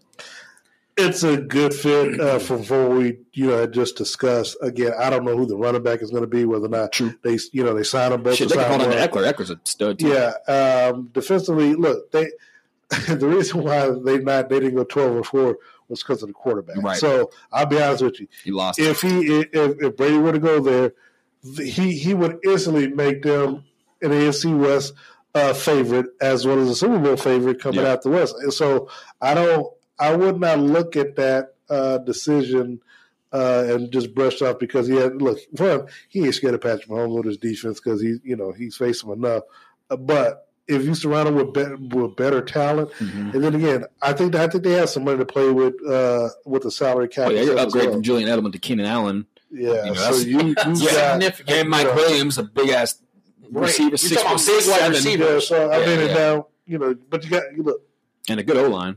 Got to find him a tight end. Right. You know, and so because I, I, I Hunter Henry, I think, is gone. He, he's, he's a free agent. Yeah, he's going to get paid somewhere else. So I, look, I, I don't. It's not a bad fit. So I'll just do it. It's the coast too, man. All right, cool, cool. So good fit on everybody, huh? Uh, next we got uh, Titans. See, this is I think this is a really good fit too. Just because there's so many things why. Mike Vrabel being his coach, being his former teammate, is going to allow him to run the offense where Vrabel runs the defense. His focus is on that side. They have good budding young studs at wide receiver. They have a good. I mean, obviously Derrick Henry. I call him Derrick John Henry because the dude's a mythical creature. If they pay He just he's just a freak of nature. You have him at least for another couple seasons, still in his prime. An awesome offensive If you line. sign him, though, Yes, obviously, yeah. And I think Brady wouldn't come there unless they did sign Derrick Henry back. And, and again, they have an awesome offensive line, a good defense. I would say a, just slightly above average defense. I think that's a really good fit outside of the Chargers. That's probably the best fit. I uh, I think it's a decent fit, but I don't think they I don't think they plan on moving on from Tannehill because I think his mobility is what made his mobility is what made that offense offense uh, click because it, the option. Uh, Brady's not going to be able to run the option with his with his No, legs like Tannehill can, and Tannehill obviously showed and, and, and beat us with his legs and won big games with his legs. I think Tannehill's the better fit right now for them athletically. It still makes it still is a good fit for Brady. I just have a hard time believing the Titans would pass on Tom Brady to keep with. I'm not Tannehill, saying- yeah, yeah, who was I'm- averaging 80 passing yards a game in the playoffs. For sure, but I mean, like, I just think Tannehill's athleticism is what makes him the better fit there That's right fair. now. That's fair. With with the running game. Same that with they the have. Niners. Like the Niners wouldn't go with Brady because that Jimmy G fits their system better. I, just- I get what Well, that's you're a saying. different type of running you're saying. game, though. I know, but I get what you're saying. Is it's That actually fits systematically Brady better in in, in, in the Niners because theory, it's, it's, it's there's a well, lot of it's bootlegs and stuff though that Jimmy G does. It's his own blocking scheme, so you need a lot of Yes. Deacon and Duncan. Yes. What do you think? I will say this. So I, I you know, there's a lot of places where he fits. For sure, I don't want to make seem like here, I mean, yeah, yeah. you know. uh, Um, here's the thing: if if you're in the AFC, Tom Brady, you know, if you look for, for these things we're talking about, bringing Tom Brady in is going to be a good fit because you know, regardless of where he's at or where he goes to, because you got to remember you're competing against Patrick Mahomes, and so you, you look the, the Titans saw that with with uh, with Tannehill against Patrick Mahomes. That's not enough to get you to get you over the hump. So sure. you know, so Brady coming in brings you instant credibility. Where okay, I got this guy who's got six chips to this guy's one. If we go, you know, if we go there or they they come here, I have a better chance. You know, so whether it's Oakland because Oakland will become, I believe, playoff playoff uh, uh, credible right away. Any team Brady goes to will, you know, because you're going to surround them with stuff. That's going to be just no. Well, the Titans got two good uh, uh, offensive weapons that are up and coming. Ito Smith, AJ Brown, man. AJ Yeah. Brown, the receiver, and Edo Yeah. Smith, the tight end. They're both athletic freaks. And so, so because of that, you know, I believe it's also a good fit. And just, you know, look at the end of the day, you're coaching against Andy Reid and Patrick. You're not really Yeah. coaching against the. You're, you're coaching against this offense because you're going to have to score points. That's what it's going to take. It's, it's not going to be a matter of shutting Mahomes down because you're not going to be able to do that. Yeah. You know, I mean, you just can't unless he's injured. You can't do that. So Right. you have to be able to put points on the board. Brady can do that. Again, Brady didn't have any weapons. This, you know, after after after you got rid of uh, Antonio Brown and because Julian Edelman was his only weapon, so you could double team him and nobody else could really could really could do anything. And Rob Gronkowski is not coming back. Yeah, exactly. So a good fit in Tennessee. Yeah, well, he, he's a good. The problem is he's a good fit wherever he goes because he's only going to go to places that's going to fit Yeah, fair fair enough. strength. Fair All enough. right, all right, cool, cool. Uh, lastly, we have the Cowboys. See, Th- this is the most pie in the sky It's the most scenario for Tom Brady. It it's really not. It's isn't. not. Well, I mean, I, I, I'm not saying it couldn't happen. And in all totality, it actually make the most sense of all the moves because it's going to the NFC. You have an historic that, that that roster is insanely good. Mike McCarthy would let let that offense run through Tom Brady the way he would want it to. Uh, Jerry Jones is the perfect owner, in my opinion, for Tom Brady because he can handle superstar talents. He knows how to basically give those guys their platform. He's super loyal to stars, two star players, and quite frankly, will give them whatever they want. And let's be real here for a second. Whether Tom Brady's better than Dak Prescott now, which he's not, to Darren Smith's point, there is a certain credibility that Tom would bring to the Cowboys they have not had in 20 plus years at the quarterback position. So I do think that with Zeke Elliott and with the other, I do believe they're going to figure out a way to hopefully keep Amari Cooper for their own sake, if not draft, and if not draft the top tier quarter uh, Yeah. wide receiver uh, with that defense already stacked up the way that they are. Man, I, I think that would be one hell of a team for Tom Brady. So I'm going to say it's a really good fit. I still don't think that's a, a Super Bowl ready roster, even with Tom Brady. I just don't. I, I just don't. I don't believe in that defense. Sean Lee's gone. Um, the- the- a lot of the pieces can't stay healthy. Amari Cooper, for one, is always hurt. Even if they do sign him and keep him around, he's he's always got hamstring and soft tissue issues, and he has drops these issues as well. He's not a reliable. I mean, he's very good with the balls in his hands, but he's got to catch it first. He's got stone hands. He's always he's led the league in drops. I think the last three seasons. I just that one to me just is kind of outlandish to me. Just I just don't think it's going to happen. I think it makes more sense for for them to build upon Dak, whether they're going to pay him what Dak wants or not. I think Dak's a. a I mean, the dude just threw for almost five thousand yards this past season, and he fits and he and he, and he clicks well with, with Zeke Elliott, and I think those two guys together are are a better duo than I think Tom Brady would be with with the Zeke uh, Zeke Elliott. So. Like I said, I just don't think the roster is ready for Tom Brady to go in there So and, good and, fit and be the next uh, bad fit for me. Okay. I would say it's a good fit only because I mean, look, I'm with you with, with, with Amari Cooper. Mhm. Hell, I get I, I won't sign him. I just sign AJ Green, bring him down there. So uh, you know, All right. first of all, you're going to be because the goat of goats right now. If Brady goes there, the other players are going to want to step their game up because they're playing with Tom Brady. I mean, Added pressure you might not need though. well, but look, It's a young that- roster. But I mean, shit. Uh, how, how is you gonna win a Super Bowl? Yeah. I mean, I mean, look, if you you know, if I just don't know if Mike Well, McCarthy's the answer. That's the thing. Like, I, Well, There's I been worse was coaches to win Super Bowls, dude. I wasn't sold on he, him. he, he, he I wasn't sold squandered on him Aaron Rodgers. Well, look, I wasn't sold on him being the head coach. I, I, I would have gave it to, to the thought it was a college terrible guy. hire I would have gave it to the guy from Ohio State that's on Yeah. FS1. Right. That's what I would because they've won Super Bowls with college coaches. For sure. So and plus he's won three national titles. I, I, I would have trusted him to win a Super Bowl with them. But to be but going back to that, I, look. Uh, you know, now you have probably the best offensive line down there. Well, I think the I think the coach would have been a, good fit Well, as well. elite running game Um, for sure. Yeah, but you, but yeah, you got Dak Prescott. You got, you got, you got offensive line that needs to reestablish their dominance. Uh, you know, again, the wide receiver. Nah, I think they got a tight end. Yeah, you know, I think they got a tight end that, that's much better. That, that would be better than Jason Witten if he doesn't come back. Right. Uh, and the defense should be much better and healthy this this upcoming season. Now, I am not now, but I, I, I can see the flip side of it being a bad fit because I'm not I'm not too trusting in Mike McCarthy or Kellen Moore's play calling, Right. so to speak. You know, because when when when when Peyton uh, when Peyton was in was in Denver, shit, he was calling the plays, which again is fascinating. He got Adam Gase a head coaching job. Yeah. Yeah, I mean, just fascinating. out well. Yeah. you know, just, just just how just how smart Peyton is when it comes to that. Uh, look, I would like him if he was going to NFC. I could see a scenario where he goes to where he goes to the 49ers. They just because oh, they can get out of the because see they can get out of their contract. Imagine irony in that shit. Well, so yeah, so they can get out of the contract with, Yeah, yeah, with yeah. Jimmy Garoppolo. Jimmy just goes back to New England, Oh, and then you know, and I mean, I hope that happens. Yeah, be too. You know, so It, won't happen. I just- that, would be that to Oh, watch man. the world go on fire. That'd be amazing. That would be amazing. no, because look, I mean, how often do you see? And I think it's only I think it only happened once. With, uh, shit. What I think it only happened once between Buffalo and Dallas. We have like the rematch in the Super Bowl. Brady goes to the 49ers. I can see that. That's a good fit for me for sure. I'm with that. That'd be insane. And and, and, about, and it kind of clears the way for the Chiefs because now you always have to worry about Deshaun Watson and, and Lamar Hey. Jackson Yeah. to get your Super Get him Bowl. the Either way, either way, I, I, I'm, I'm strongly, I'm strongly on the side. I do not believe that, that Tom will be playing in New England next season. I really don't see that happening. I think there's just I think there's that's the too most many, likely. There's too many options, and quite frankly, I think he's motivated to prove that I can win without Belichick. Yeah, And 43. I'm not saying he's going Yeah, to. 43, I'm gonna prove I- I'm- myself. I'm Yeah, not makes a whole saying I'm not saying that Tom Brady's going to win. I'm saying that he still has that itch to prove You can people get a 41 year old Tom Brady did knock off uh, MVP Pat Mahomes. Yeah. There were So, factors I- involved that didn't have anything to do with Tom Brady because he actually had I a was- horrible I- game. I- But I, I, I Tom Tom played like ass in that game. We all know he did. He had three turnovers in that game. Yeah, but he took over three So if he knows, if he Well, knows, I if he knows, Bob Sutton's defense that doesn't just know to guard the middle of the field. if he knows, that ain't Brady's fault. Yeah, Rob Gronkowski if he knows, That ain't Brady's if he knows he can play like ass and win a Super Bowl with that franchise, why are you leaving?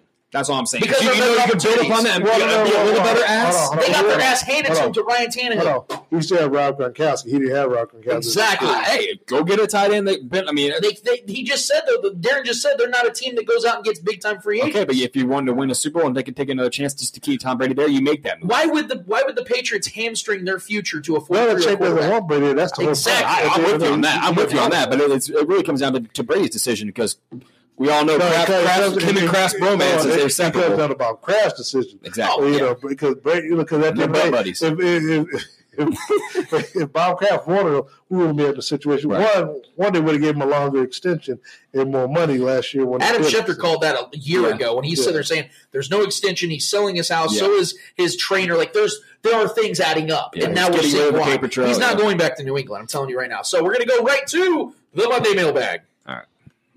All right. Wasteland Society, an apparel brand inspired by the underground, the weird, the youth, post punk, 80s and 90s pop culture, and the idea of living life on the opposite end of the spectrum to the fullest. Hand printed in Kansas City using an eco friendly printing process on sweatshop free garments that are ethically made in the USA. Find them. We are Wasteland Society on Instagram. Mail time. The mail's here. It is time for the Monday mailbag. Eddie, let's not waste any of these people's times. Let's get right to it, man. What, what, what are people wanting to talk about this week on the Monday mailbag? This first question comes from Michael Hernandez. I actually like the question. I actually want to hear your answers. Uh, what do you guys think of the XFL and their rules? I, I actually love. I, I- we talk about transparency. I talked about Brett Veach's transparency and how much I appreciate it. I, I love what the XFL is bringing not only to their league, but I think to the NFL. I think the NFL is going to really be paying attention to some of this stuff. I don't think that they're going to adapt to having on you know sideline interviews with the Yeah. coaches after a bad play or a great play. I don't think that's yeah, ever going to What do you happen. think of coaching that shitty call? Yeah, exactly. Like, that player got rocked. He was like, Yeah. "So how do you feel?" Yeah, exactly. I feel like shit. Like, Yeah. I feel like scrambled eggs. You know, like no, I don't think some of that stuff's going to be adapted. I do believe, though, however, and this is something I really would like to see at the NFL level, is more transparency on the officiating side. I love what they're doing when they they're talking. You can literally hear the walking walkie-talkies, the Uncensored. communication. Yes, I like that stuff As because we're, we're literally sitting here. He was like, "Dude, I see two steps, but I Yeah. don't see the third. I don't know what to call Right. that." Mic'd up refs at I all like that times. because to me, That'd be- you know, we, we, we sit here in this limbo, twisting in the wind, not knowing what is being discussed. Discussed. We see their mouths moving and the headsets on. We don't know what's being said. If we can hear that stuff, that makes it all the more better because we can mm. sit here and go, "What the fuck are you talking about?" No, no, like, really, you know, like we can sit here and just yell back and forth at the TV. But at the same it, time, it builds more But at the same time, fans could be like, "Okay, I can see what Yes. that More is talking about." interactive. Good Yes. point, things like that. Yes. Yes. So I, I, I think that the, I, yeah, I, I That's actually all, love yeah. the, Yeah. the XFL has not really done a lot wrong. I mean, obviously the, the difference in talent is there. They're not as great in the NFL, and that's obvious. But Hmm. th- these games have been fun, and the rules are awesome, and I really, I enjoy it. I think it's a really good thing. I think they've done it right. Uh, uh, just gonna add some. The one I really like the most is the kickoff. Yep. Yeah, I was going to touch on that. Yeah, that's what I'm saying. I don't know too much too much about the rules, all of them, as far as throughout the entirety of the game and, and the interaction between the coaches and the sidelines and all that stuff. That's a little too much for me. But I do like, like you said, the kickoff where all the players have to wait until the ball is actually touched or is in play. I love that. That is pretty cool. Um, and I love I love the the, the extra point situation too with Yes. the, the different No options the different options that you have to score what one, One, two, or two, and three. three, yeah. That's dope. I like that that whole idea, the premise of that, and I think it makes for obviously for a better fan experience and just more of a fun, interactive game and interesting to see the coaching strategies and you know what's more efficient to go for one or to or just to go for three every single time. Uh, that's why I mean we even started seeing teams like I remember when the Steelers were trying to go for two every single time a couple years ago. That was cool to see that aggressiveness. I think that would just I mean, it's all about adaptation. Teams adapting, coaches adapting, changing your style. Um, but any, anything to, to improve the and lighten up the league a little bit because if anything, we know the NFL has been so no fun, you know, and they've been taking a lot of the they've been adding rules, implementing new rules to take fun out of the game. With like a couple years ago when they took they, The they did the celebrations and all that bullshit. Obviously, they got rid of that quick because fans were pissed the fuck off, players were pissed the fuck off. Yeah. So obviously that that went out the window quick. So yeah, implementing some of those new rules like the special team stuff and the, the extra points, I, I'm all for that. That would just make for a better fun, uh, fan experience, and I think the players would actually enjoy that. It makes it more interesting for sure. Um, everything he said, I, I agree with him. I like Yeah. the XFL.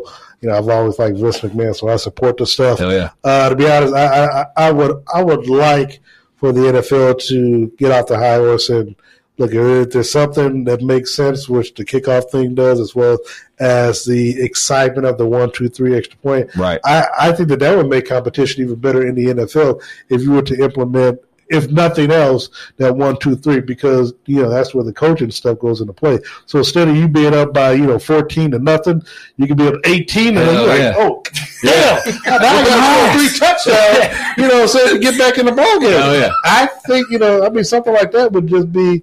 You Imagine know, Pat Mahomes going for three every time. Oh, That'd be fucking awesome. He's already just Steph Curry. in the He'd be league. blowing people out, Hey, he's already to Steph Curry. in the Hey. Might as well go for three. You know what I'm saying? Shoot the three, bro. You know what I mean? I think that opens up more roles for other players too to have like uh, specific roles for those specific players too. It would be cool for special teamer Good, players. good question, Michael. and we Really good appreciate it, question. man. I really like that question. Yep.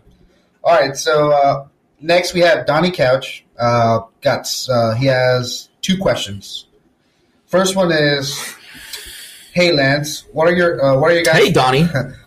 what are your guys' thoughts on Snacks Harrison's possibility coming to KC to play under Spags again?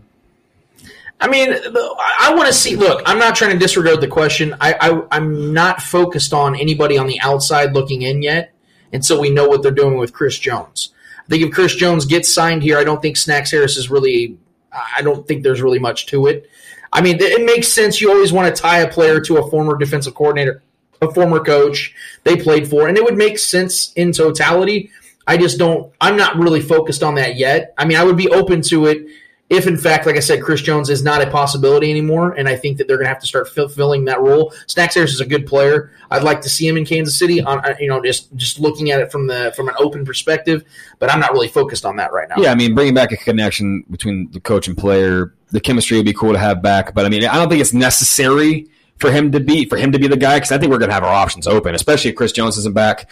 Uh, I think there's going to be so many people, you know, chomping at the bit to come play for this team and to want to fulfill that Chris uh, Jones role and, and show that they can be that guy as well. Obviously, they're not going to be Chris Jones. Uh, as far as production, but I think there's going to be a lot of guys at that position that want to come and play for this defense. Uh, and I think Mike Pennel's still a solid player at that position. If we can keep him around, that's a solid guy to have it as a rotational piece. But Snacks is an aging guy. He's dealt he's dealt with injuries. Um, but yeah, the, the, the chemistry obviously with Spags is cool, but I, I don't necessarily think it's uh, going to happen, in my opinion. I'll be honest. Uh, you know, I, I'm for it, but again, you got to just got to do it in its totality. Chris Jones 1st and you know, it, it it's really just going to be a matter of how much will, how much how low will he play for? Right. Because look, I mean, Terrell Suggs played played under uh, played under Spags as well, and you got him. You got him just for like what five, four or five games. Uh, you know, so um, if snacks were available, even with Chris Jones MVP or whatever, uh, you know, I mean, if he, if he if he's willing to play for less than market value for because he got cut, I think uh, Mhm. uh, with with, with, with New York, so or Yeah. Detroit. Yep. So yeah, I mean, if he you know look if he's if he's willing to pay for play for less, I mean, you know, look, you, you can always spot, you know, Chris Jones is out for a game, whatever. I mean, you know, Yeah, if we, or we always, keep always Pennel, yeah. whatever. Yeah, so yeah, for sure. I don't, I don't have a problem with it. I mean, he's not, he's not my first priority. And so Right. once you take care of Chris Jones and you, and you figure out the Sammy Watkins stuff, now you can, now- now you got some places to maneuver. And if so, if I'm, uh, you know, I mean, I don't have a problem with him coming here if he just, but he's not going, he's not going to make a lot of money. All right. Good question, Donnie. Uh, so his second question is because I he even said also have another question. Oh, it's a twofer. Okay. Uh, so he said, "Do you think that the Chiefs' defense next year could take another big step, such as the 2007 Colts?" Absolutely. I absolutely believe this defense can even be better than what it was this season. I know that there's a there's a certain momentum that goes along with the team playing the way they did because there was a lot of ba- our backs are against the wall. You know, there's a lot of that in, that factored in. But that something Chris Jones said on Colin Cowherd's show this week was you noticed that we only had small portions in time this season where they were healthy. Right. And once they were, you saw how great this defense was. Plus, you're going to get another full seasons of Juan Thornhill. I don't think people understand just how valuable he is to this defense. He's on track to be ready for the Yes, season too. Spagnuolo's going to have another season, another off season with this defense. I mean, we forget this was his first season with the Chiefs. Right. Like another season with this entire staff back. The majority of this defense will be back. Well, I have Good, to good. answer it, but the problem is you, you forget how many free agents he has on True. the defense side. So if a lot of them go, you got to replace it, which means they got to learn that system and be able to gel. That's what the training camp also is going to take. to that point, to that point, because you're 100% correct. There's a lot of free agents primarily on the defensive side. At the same time, you could also flip that and say that Spags can now go get his guys, guys that Sure, fit. they more- were, most of them were guys besides uh, besides Chris Jones. Up Go get a uh, Patrick Peterson. and Hitchens. No, my point is, is that you have guys like Daniel Sorensen who are playing significant roles, Mm-hmm. and you got to give Dan, Dirty Dan his credit. Absolutely. But, but, but at the same time, let's be real here for a second. Made huge plays, man. he, he's not exactly top tier in what he does. Spagnuolo can go get a younger, more athletic guy that he can mend and mold into something just like that, if not better. As far as superior talent, Yeah, exactly. Greg Dan's that- There's that some coach's favorite interior- kind of guy, though. There's some interior pieces that they can finagle with as well. And I, I just to answer the question as, as thoroughly as I possibly can, I do believe that this defense can, and I do believe ultimately will be at least just as good as it was in the in the ending part of the 2019 season. I, I, I got. I want Yeah, to jump in because Yeah. my question. I think you said 2007 Colts. Yeah, that's what he said. So you got to refresh me. What the hell was up with the Colts? So that defense is when Bob Sanders finally got healthy. And when he mm-hmm. finally got healthy, they won the Super Bowl. when Peyton Manning finally got a legitimate defense, They had the 32nd worst defense in rush defense that season. And then they beat the shit out of the Chiefs in the playoffs, then beat the Patriots, and then went on to beat the Bears. So my question is to you: Is he saying that is this team going to be that team next season? No, is it going to take that big step?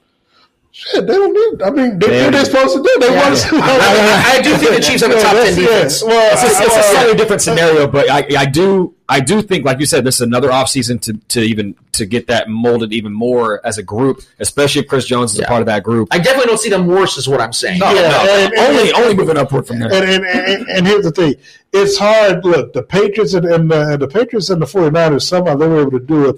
Uh, and, uh, most soon when you can have a top five offense and defense. The problem is that is that you know be, because of how the defense, how Spanish defense is, is it's going to be real hard to kind of have a top five defense with that because the thing is.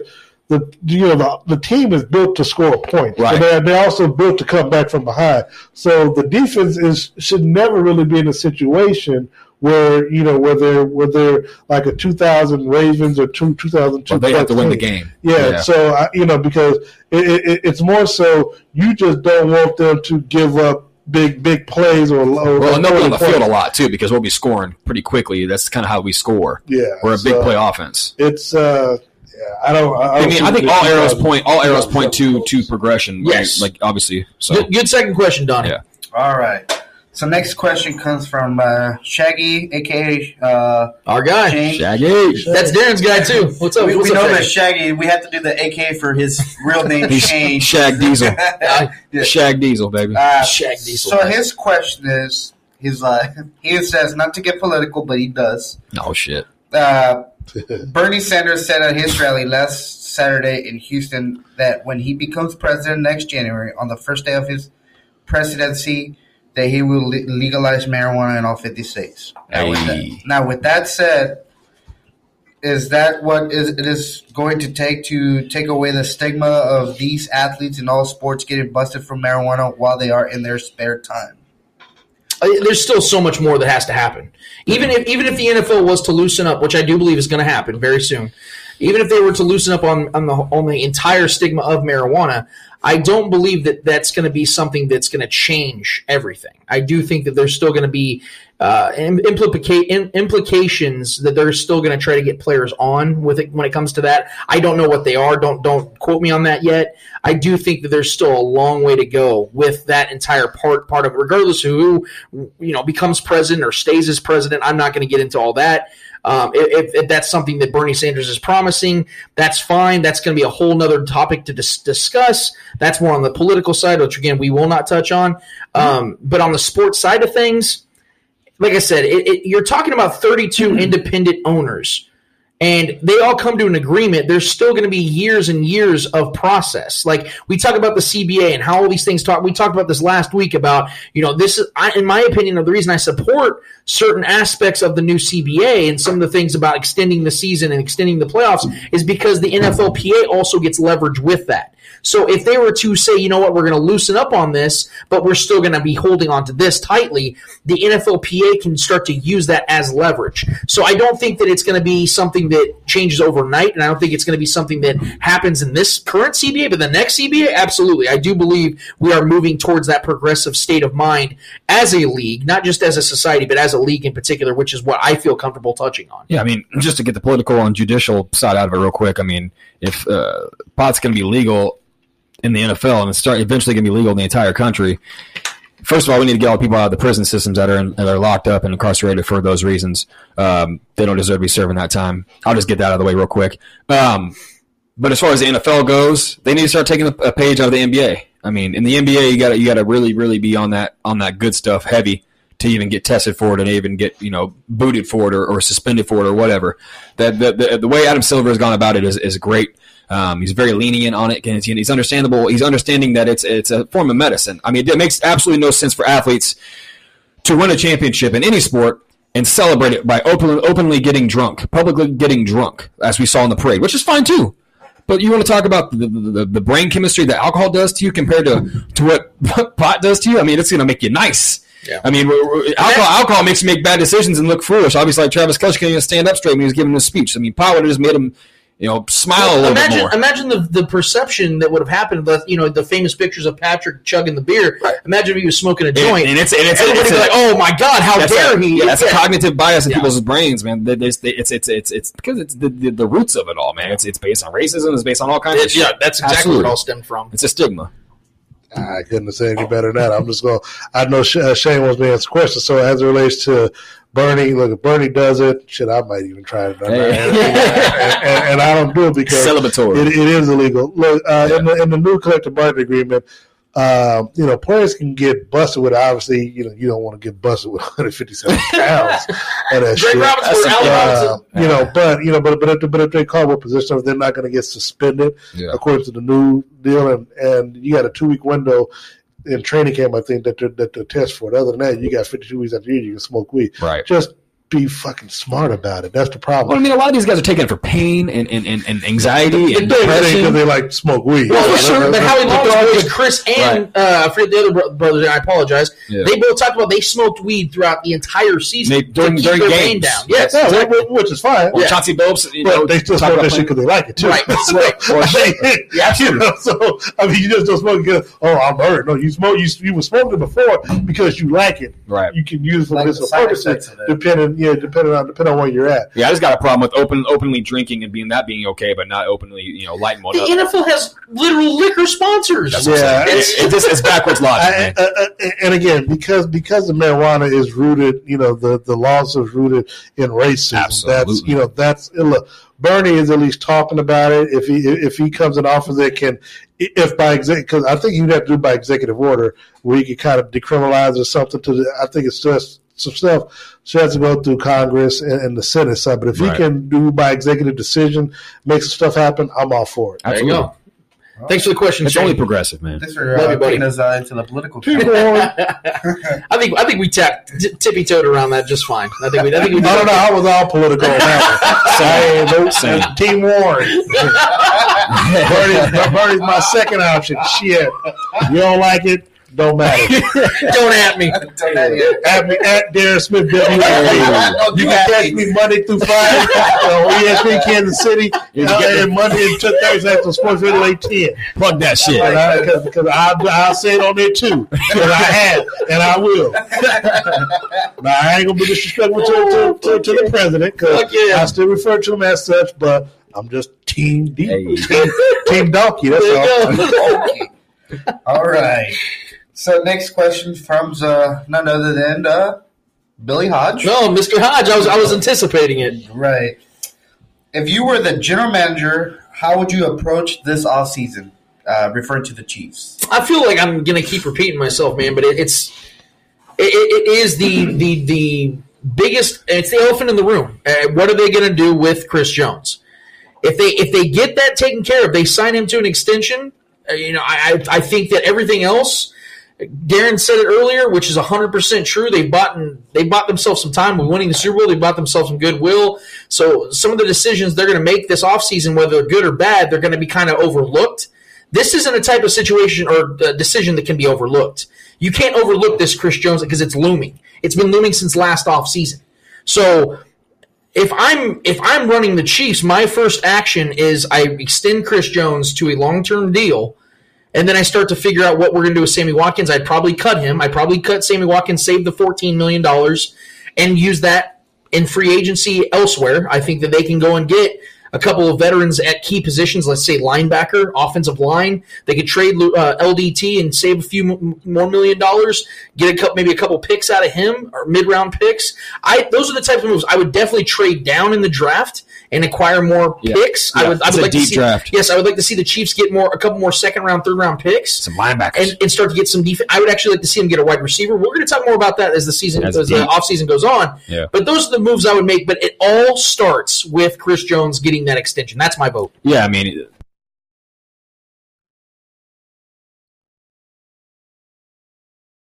number one necessity and priority uh, to me he was plays. Uh, but yeah, I think for me, like yeah, it all starts from the Chris Jones situation, uh, and it's hard to really guesstimate what we're going to do outside of that. It's hard to guesstimate because what moves because all the moves hinge on the Chris Jones situation. So just like last year, we we were talking about the similar situation. All the hinges on what we're going to do with Tyreek, which is why we drafted Mecole. You know what we're going to do uh, as far as moving forward with offensive weapons. That all hinged on Tyreek's availability. Right. So this all hinges now on, on the availability, availability of uh, and reinstatement of Chris Jones. So I like I, I'm with you. I fully believe we're going to keep Chris Jones. Um, because it, it gives us our best opportunity to run it back. Uh, but yeah, so any moves after that is honestly non really not really important and non-existent at this point until we know what Chris Jones's availability is. Absolutely. if I'm Brett Veach, um, you know, I'm obviously going to address to Chris Jones. Uh, I signed a new deal with Sammy Watkins where he's doing the seven million dollars. You save the fourteen. You're able to scrap up or scrap the Pay him uh, in reptilian money. yeah, so You, you, yeah, so so you just get, get him to a new contract, but you're just doing it.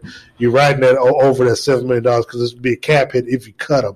So you may as well pay him seven million and save the fourteen million to do the others. And then I'm not gonna lie, shit, I'm going after Kareem Hunt. Fuck it, I'll give There him you a go. second round pick go. Why the for him fuck or not? whatever it's going to be. You know, because again, Damien Williams, he will go down sometime throughout the year. It's Yeah. just it's just a matter of time. But Kareem Hunt, I look, I rather dance with the devil that I know. And again, now look, you can't obviously draft somebody, but you know that Kareem with this offense is Yeah. is, is going to make magic, and he is going to want to play and play hard because he's he's going to want to taste that. You Yeah, know, yeah. he's he's got motivation to play well, and to play hard. Uh, you know, if he comes back to Kansas. Well, imagine City. the, the the entire league's oh shit moment if, if they know Chris Kareem Hunt is coming back to the Chiefs. I mean, like you said, he's got a massive chip on his shoulder. Even that video where he's, he's he's getting arrested, he's talking about I should be in the Super Bowl right now. That dude's got so much to prove still.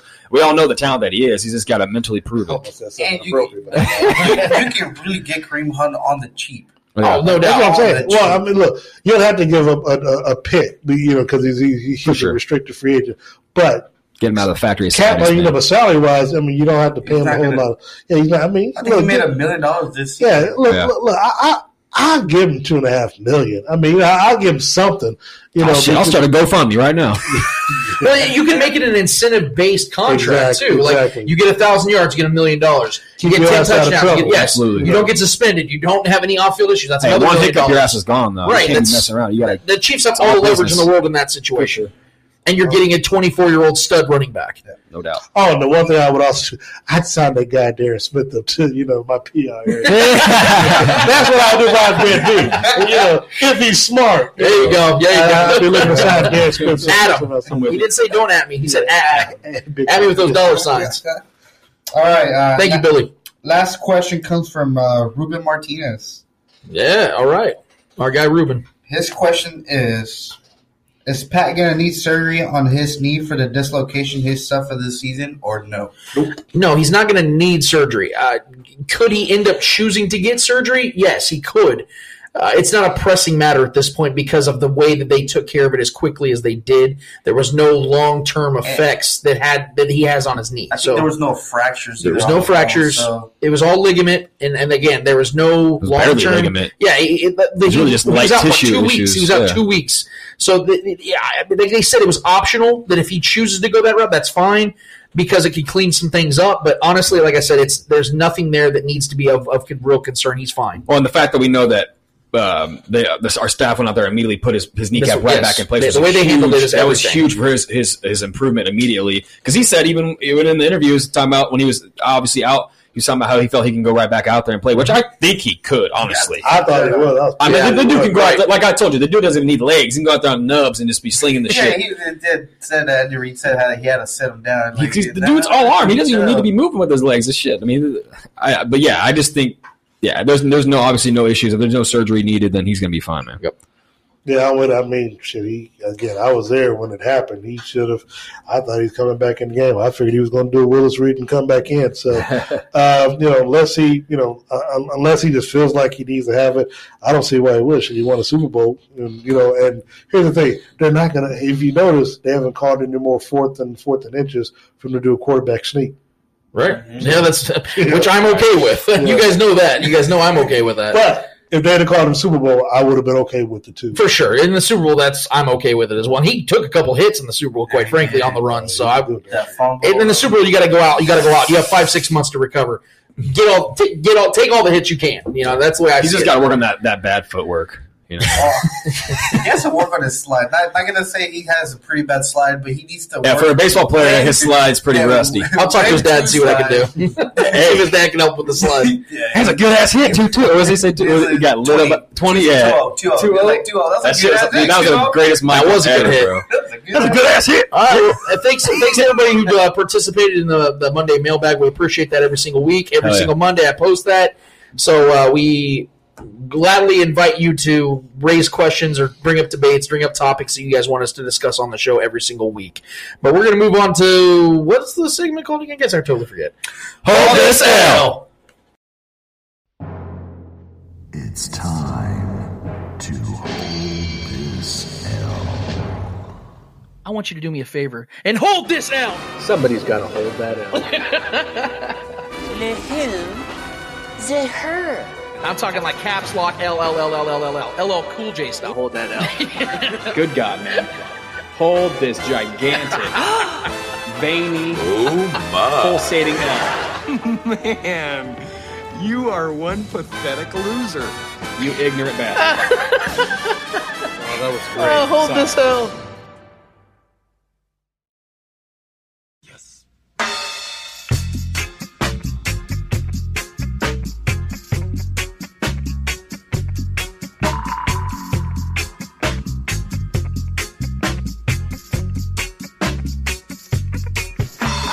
This L. It is time to hand out the L's that we look forward to all week long. Let's waste no time whatsoever. Trevor, who is holding the L? Deontay Wilder's holding the L. Woo! Um, Woo! Look, man, I love, I love the That's dude. Darren's friend too, man. I, You I, don't talk I, about Darren's I friend love, like that. I love the dude. I You love took watching. mine, you asshole. Hey, hey, sorry, not sorry, bro. Fortunately, that wasn't mine. I just, hey, it, it was a close second. I just want to preface by saying that fight was entertaining. The first fight was better to me in my mind because there was it was back and forth, and either way, that was obviously a, a better matched match.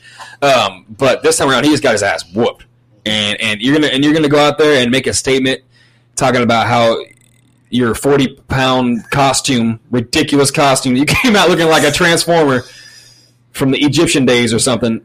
Uh, talking about how that that weakened your legs, man. I, I, I can't I can't get with it, man. You're you're a trained professional athlete, known to have your legs ready. I mean, being a boxer, legs is everything because that's what keeps you, your body moving. That's what is your endurance is based on is your legs.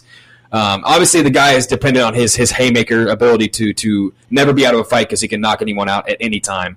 And he was trying to do that. He kept swinging the, the big haymakers. He just wasn't connecting. He, after he took that blow to the head, that that bursted his ear a little bit there. His equilibrium just looked to be off. And then Fury was just getting him with the jabs and then and just rocking his world and then leaning on him and leaning on him at 270 plus pound, six foot seven type dude. That's just all that all that shit talk, man. And, and honestly, I was kind of pulling for. I wanted to see a really good fight, and it was just it was not a good fight. He's dominated pretty much from the second round on.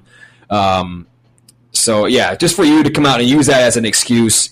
And then complain about your your your crew t- throwing in the towel and your ass is about to get knocked out and embarrassed and, and about to lose some some functions that you'd, you'd want to keep because he was his, it would look, look like he was about to get his ass whooped and knocked out clean. Uh, so I'd rather take the TKO there. Um, so Deontay Wilder, my buddy, my pal, I love watching, man. You're fun. You're great. At, you're great at what you do. Um, but that that was a that was an ass beating, and I don't want to hear any lame excuses like that because this is not good enough. You're, you you prepare for that for for months on end. So Deontay Wilder, my buddy, you're gonna have to do me a favor and hold this L. Darren Smith, who is holding the L this week for you, my friend? Well, it's a continuation of what I, I had I been on last week, but former New York City Mayor Mike Bloomberg. it ain't sports related, but damn it, he got his ass uh, beat down by Elizabeth Warren the last two weeks in these debates. And uh, to me, politics, because I excel in that along with sports, is a blood sport uh, to me. And so, look, uh, you know, look, you got to stand on your record, and, and his record uh, as a New York City mayor, yeah, you know, you, you know, stop and frisk and stuff. We talk about how it dropped down to ninety five percent after you implemented, yeah, but you can say it was up six hundred and five percent. You know what I'm saying? And so it affected black and brown people, and uh, at the end of the day, look, you got to come to you're to be called on the carpet by all the NDA stuff that are stuff you know that you that you dealt with uh, underneath your organization.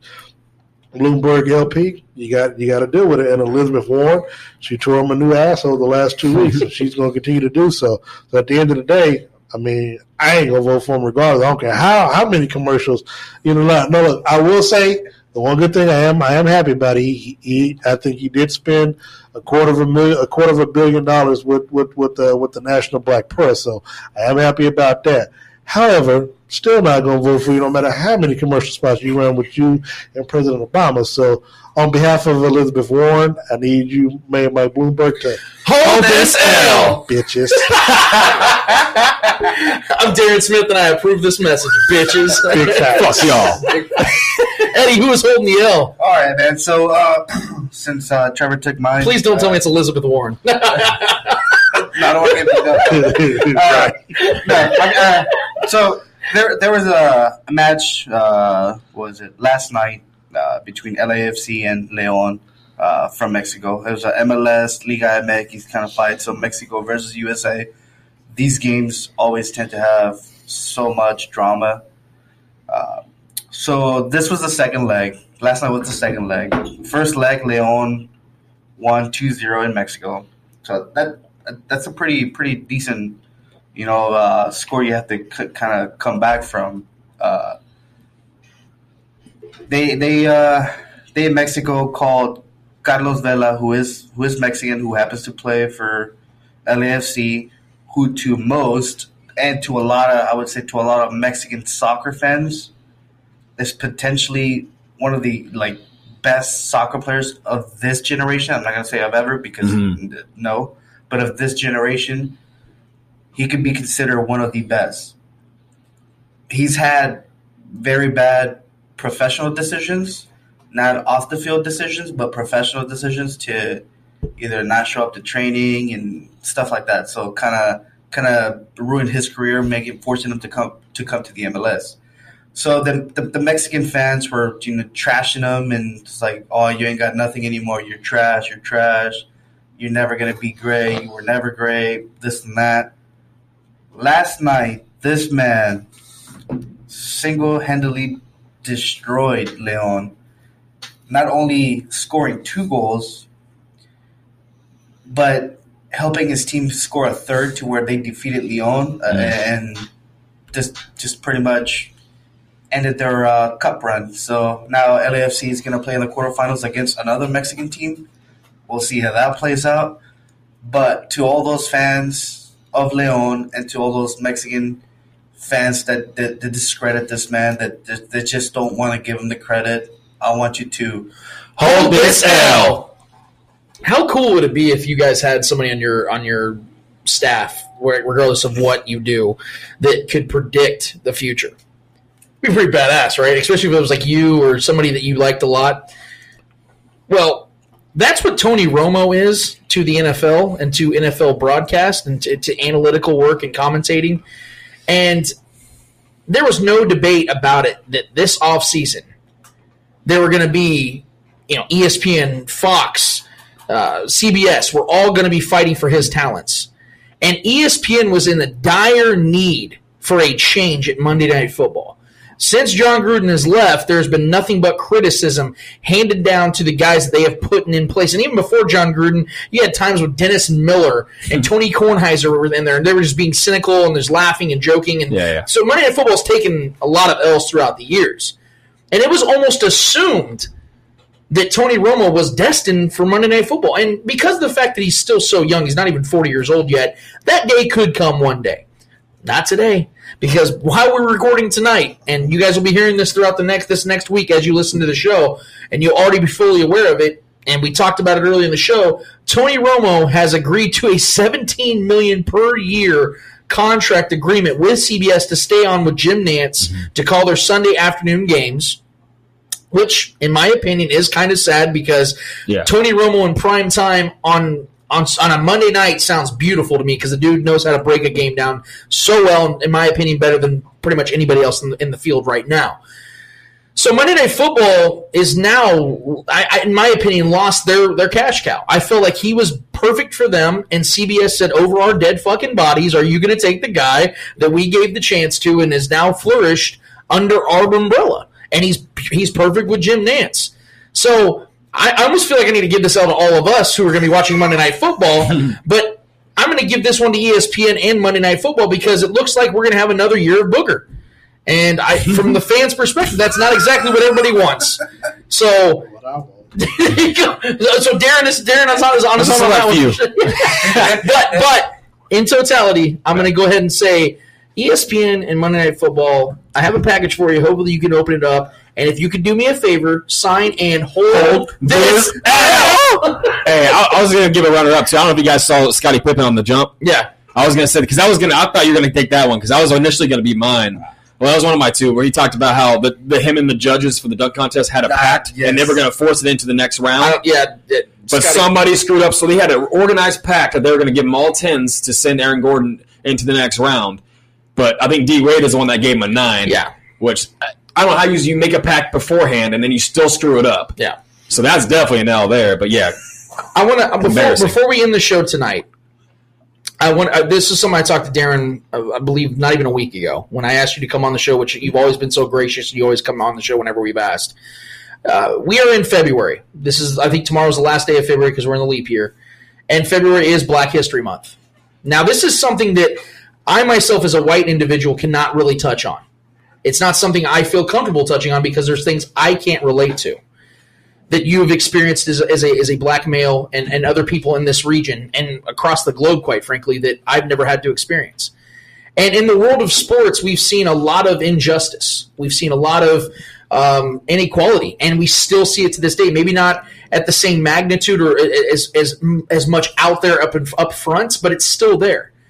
And Darren, I want to give you just a few minutes of your time, if you because you've already been giving us enough time as it is. Mm-hmm. So we appreciate you being here tonight. But this, I really wanted this to be the part, man, where I, where we give you the opportunity to really speak. Because every time you're here, you always speak your mind. We appreciate that. The last time you were on here, you talked about the lack of minorities in your field in Kansas City and how that is a problem. That is a problem. It's gotten worse. It's gotten worse, exactly, and we can talk about that. But I, I don't want to say another word. I want to give you this platform, and I want you to say what you feel, and I want our listeners to take in what you have for us to take in.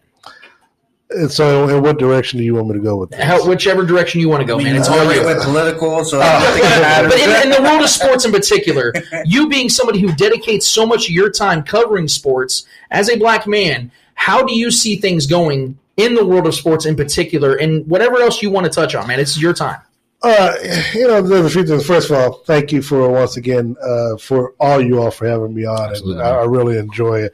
Uh, I'm, I'm about to try to work out a schedule thing. we, we, I- I we gotta, we, we gotta work on it, but, but but that's good. But no, but but I appreciate it all because I do I have fun every time I come. So and this, of course, will not be the last time that I'm here as well. Um, you know, it, it it's look it's obviously much better than it was in the 40s, 50s, and 60s, you know, where uh, covering sports, being involved in sports, uh, uh, minorities, blacks, and I'll just go on the side of blacks because, you know, obviously baseball is Dominican, is, you know, Cuban, is, you know, so, you know, not for some reason, for, for whatever reason, it's not too many Latinos that, that, that play professional sports. And that's something that they need to have that conversation in that community because, you know, I, I think it would just, it, it would, the world of sports would be better for that uh, if it's more than just black, whites, and, and baseball, you know, Cubans and stuff like that. Uh, that being said, look, I'm still I'm still uncomfortable with the fact that there are a few too many uh, black head coaches in the NFL when you have up to seventy percent of your players, and it's not reflective of your audience, and that includes the front office and even in even in the owners. What can we do about that? I mean, there's a Rooney Rule in place, but you know you can always find ways to circumvent it. So I mean, it really has to go into the heart of the owners and the people who are making those decisions to hire. Uh, you know, you have to be, kind of step out of your box, and I think that the owner for the Carolina Panthers, when he hired uh, the guy from, from from Baylor, I believe it was uh, uh, Matt know, Rhule. Matt Rhule. You know, he said it's because the guy looked like him and came in with some jeans. I'm like, man, come on, man. You know, just just just, the shit that he says, you know, is that. is you know, it makes me feel a certain kind of way. Now, look, I have a platform, but I also know I can only go so far with that platform because they could easily take me off the air and just move on, and then you know, but then I'm trying to, and, and where I'm at, make sure that you know I can bring others who look like me along along with it. Uh, it's it, it's there's a challenge, and I don't want to focus on just but just the overall landscape of sports. Uh, you know, going to the college game, I believe that uh, college players, uh, both especially football and basketball, I hope this pay for play or this you know likeness. I hope it goes in full effect because again, the reason why you know those players, the reason why it's out there, you know, the reason why everybody has this. It is the black players that are that that that, that are being hurt the mo- hurt the most because that's what the majority of the players is. Look, they didn't have any problem stealing the kids from the HBCUs, Alabama, you know, uh, uh, uh, uh, Alabama and, and all these other southern schools because they saw, well, shit, you got Grambling, uh, uh, uh, Eddie Robinson getting all his players. Well, we had three of them on the Kansas City Chiefs, I believe, when they won the Super Bowl, and they had a lot of players on that team that came from products for HBCUs. But you know now, you know the D one schools have rated the HBCUs as the talent, and that and that's something that goes unchecked and un you know and unspoken about because again that's where you know you had uh, Buck Buchanan and uh, uh, Willie Lanier, uh, uh, Otis Taylor, uh, uh, Emmett Emmett, uh, Emmett Thomas, Thomas. Thomas, yeah. I mean you know and all of them played HBCUs, but they were but they were products along the way uh, uh, of HBCUs. So that's a problem that I have. But there's nothing really that can be done about that. Um, obviously, in- on the college, you know, head coaching, and this is more so football, but you know, basketball as well. You know, the fact that you don't see too many minority head coaches down there, and again, in the leadership, you got Michael Jordan. I think Magic Johnson from time to time when he, he dabbles his uh, finger in the basketball. You know, you don't have too many African Americans or blacks uh, in, in those position of powers, decision makers. But again, to me, it goes down because I'm involved in media. I have a problem with that, not seeing the representation. Look, when, when I'm out at KU, I'll be there again on Wednesday. I'm the only one that looks like me besides Kenitra, but she works. She she, she draws a paycheck from KU before she was getting a check from Spectrum. So it would be the two of us. But there's no D Jackson out there. They don't have Harold uh, Kuntz out there. Ryan Marshall's no longer here, so he's not out there. So out of Kansas City media, there's me. Carrington doesn't. I don't think he. he I don't. He, he's not a. He's not big on covering stuff in media things, so he doesn't go out there, and that's no knock on him. He, that's just his preference. We've talked about that. It's you know I've I've grown up doing this, so I don't. I like I like I like what I do. I like covering events and shit like that. Yeah. But when I'm out there, there's literally no one else out there unless they're working on the on behind the camera, something like that. They're sitting in the media. Funny story, right quick. You know, the first time I decided to wear a three piece suit at the game, and I wore a three piece suit on the radio Monday. What people don't know is that I was meeting with the owner once again because I want them. I don't want to do sales anymore. I want that to bring me on full time like everybody else is here. Right. I shouldn't have to be there. I said it's not a good look, and I don't like that shit. I did it because you know we had an arrangement.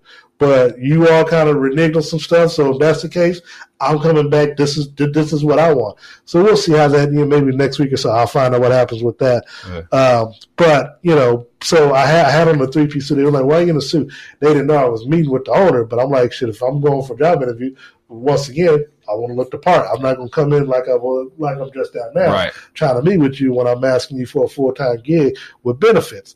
So that evening, I get to KU, and I and I'm looking around like, "Fuck, I'm the only." You know, I, I notice it all the time. I'm the only I'm the only black person here besides Kenitra, and so I'm just chilling, you know. But I, I- you know, cool, I'm, you know, talking for and eating, and so. But I watched the game from back there, so I have a seat uh, uh, in, in the stands, but it doesn't have a back, so it's just sit on the bench. And I don't like this shit because it just hurts my back. So I just sit back in the back, uh, you know, where we eat and do the press conference from and just watch the game. So the KU, uh, uh, the KU communication person, you know, he talked, he talked to me a couple times, but I'm dressed three piece suit. Hey man, you know, we we uh we have an extra seat uh, courtside if you want to sit there and watch the game. And I'm about, I was about to leave. You know that. I'm like, well, fuck yeah, I, yeah, I, yeah, Yeah. Oh, yeah, let me go, let me go enjoy it. And so, but but it's funny because you know people start treating you differently, talking to you differently. Not not that I got eight ten polo uh, jacket on. You know, okay, eight ten.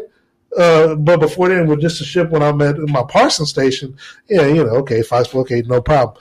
But I'm in three piece suit now. I was like, shit, this guy's, you know, this guy's important. So, oh shit, dog. Yeah. So now, so so so, so now, now, now, when I go there on Wednesday for senior night, I'm debating if I'm gonna wear a suit or not, just to see how the, you know, how they how they treat me. But Right. the fact that people ask me all the time. Somebody asked me earlier today, um, you know, have I been on uh, Sunday Sound with Mick Schaefer? I'm like, no, I haven't. Haven't been asked, and I don't expect to be asked because they consider me D's guy or Ryan Ryan's guy. So since they're gone, I don't expect to be on on Sunday Sound any longer.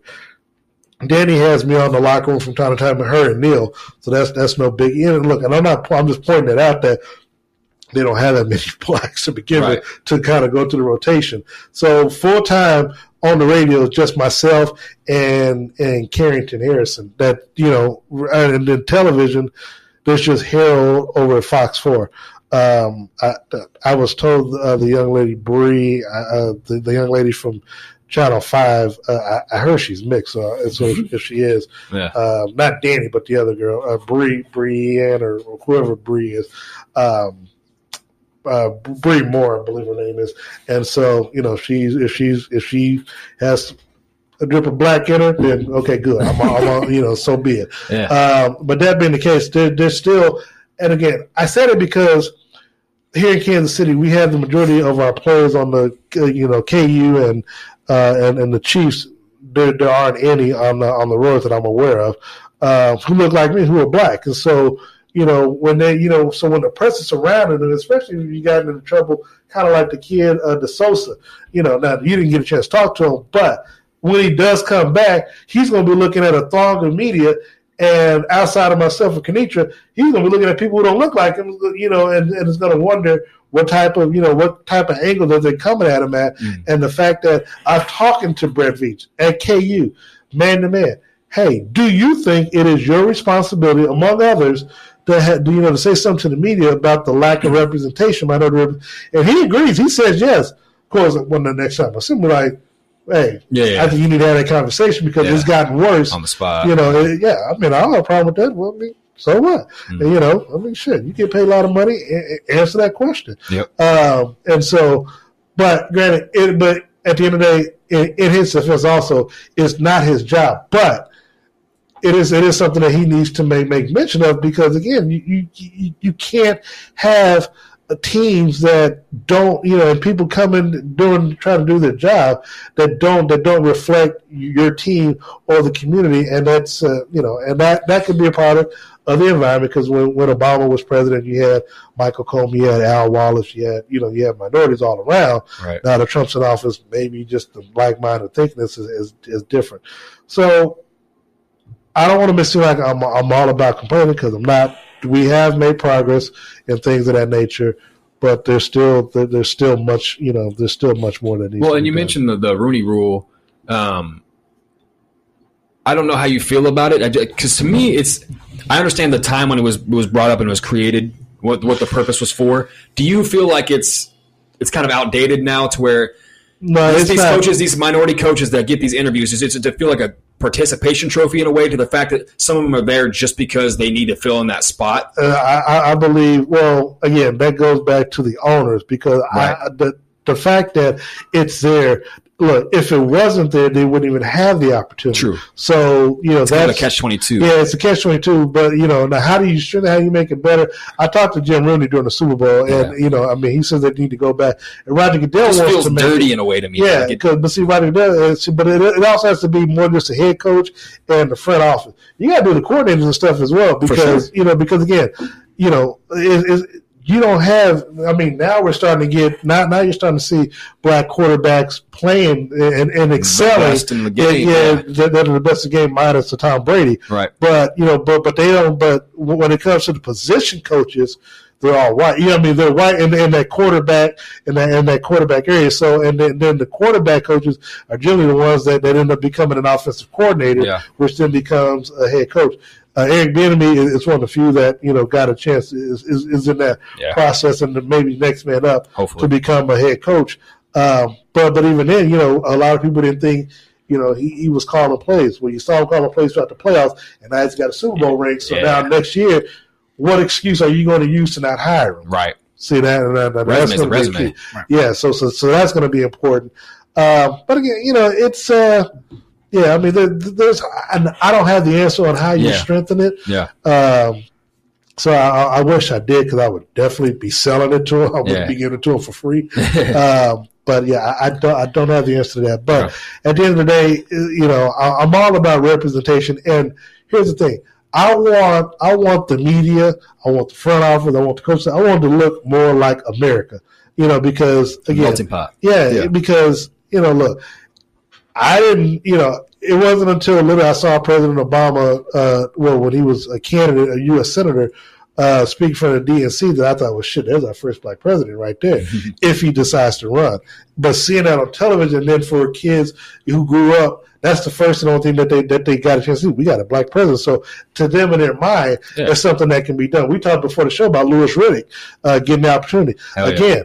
He's more qualified than, than a lot of people who got who got the position. Like he's more qualified than the guy from the Cleveland Browns Exactly. that they hired, and that's not that's like it's him because he's black. But Louis, but Louis Riddick is more qualified. Now maybe he didn't want it or interview for it, but you know, that- Best man for the having the opportunity for is, is, is, is all we really want, For sure. but a fair opportunity as well. and that's and that's what we want to see as well, man. And that's that's why I'm really glad that you um, got to touch on these things because coming from you, it actually holds weight. Me to say these things, it's good. It's it's a responsible thing from a from a white perspective to say these things because it's good that white folks are getting this stuff. It is, but it's also like I said, it holds weight to know from the experience of it. You can tell stories I can't. And what you're doing in our community, I told you this last time, and I'll say this forever as long as you're here. We truly appreciate the work you're doing because of the fact that we know that you are pioneering uh, of sorts to other because like you you mentioned Obama and what he brought and, and young men saw that and say I can be that or we can see that thing and that's that's happening in your field as well. They're young, they're young, yeah, go ahead. And let me say this, you know, because I want people to think, well, damn, you say this over your pocket. You said, Oh, I said on the air uh, at the station, but but also I've said it. I got you. You know, I, I've said it to the owner of the station when I met with him this week. I told him, "So look, man, I'm the only one that looks like me that's on Keep your it real, station, yeah. and it's like, and and and the work that I put in, you know, 'cause look, they agreed that yes, that you were hard. You showed throughout the football season, Radio Row, Super Bowl, whatever. Nobody can deny your work. Okay, I appreciate you acknowledging that. now I need you to do something about it. Yeah. But also, i- you know, even if you don't, I told them, even if you don't decide to bring me on, I know I can go to Entercom if something opens up. I know I can go to Cumulus if they decide to switch the sport. And hell, the thing is, even if I decide to go back to Sprint and leave A10 ESPN Kansas City, I still got my still got my Fox Sports gig where I still get the same credentials that you all got because I didn't get credentials for the Super Bowl through A10. I got it through my Fox Sports station because they're uh, they're affiliate of Chiefs, Royals, and K and KU as well. So I can still get the same credentials as as, as WHB uh, A10. I just won't have the quote unquote platform radio wise here, but shit, you know, but they brought me on because of what I was doing on Fox Sports Radio and Parsons and Facebook Live anyway. So Yeah. Well, regardless of whatever happens, man, um, you always have a home here at the Spoken Podcast, Appreciate and, and I know that might not mean a ton, but for what it's worth, man, we, we do really, truly, and sincerely Hey, man, appreciate much- your hard I'm work, telling man. you, man, I'm good. Yeah, so we, Okay. we really do thank you, man, and we thank you for being here tonight. We, it really meant a lot for you to be here for you know with us at the end of this month because this is a very important month in American history for us to reflect and understand and be conscientious of what took place and how we need to grow as a society. And people like you in your field pioneering, like I say, is only going to help progress and move things further. And we're really excited to be uh, a part of that, man. Yeah, and So- especially when it represents ninety percent of the athletes that we, we Right. glorify and, and, and, and you know Right. so, So- support every week. So So yeah. thank you again, Darren. We really do appreciate it. And we really No do problem. appreciate everybody that's been a part of the Monday mailbag. Episode 53 was an absolute blast. We Good want to thank man. everybody that's listened. We'd love to hear you guys' feedback. We will have Darren on this show very, very soon. We promise you guys. We love having him on. We always have great responses. Yeah, we're when you're on talking the show. NBA playoffs. And Let's do it. Let's do it. I'm gonna get these guys right. All this LeBron bullshit. So- Put so- their ass in their place. about that. Hey, real quick, tell them where to find you. Uh, you well now because I switched everything over again. Facebook, Instagram, and Twitter at Darren Smith WHB. Awesome. Okay, follow him, guys. Definitely give him. He does incredible content every single day. Uh, for Trevor Twidwell, for Eddie Ortiz, for Darren Smith, for Clay Windler, for everybody that helps us with this. Episode 53 is unwrapped. We are out of this bitch. Yeah. Bitches! We're going to get out of this bitch. Thank you so much for listening, guys. See ya. You are tuned into the spoken. I might actually stick. I might actually stick around for a little bit.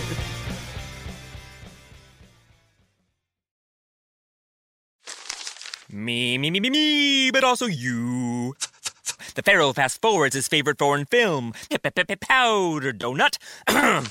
okay, what's my line? Uh, the only line I see here on the script is get options based on your budget with the name your price tool from Progressive.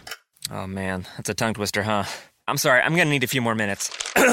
bulbous Walrus, the Bulbous Walrus. The Name Your Price tool, only from Progressive. The owl ran afoul of the comatose coxswain. Progressive Casualty Insurance Company and affiliates. Price and coverage match limited by state law. 15 minutes could save you 15% or more. Oh, that's a cheer we used to do in softball. Uh, what?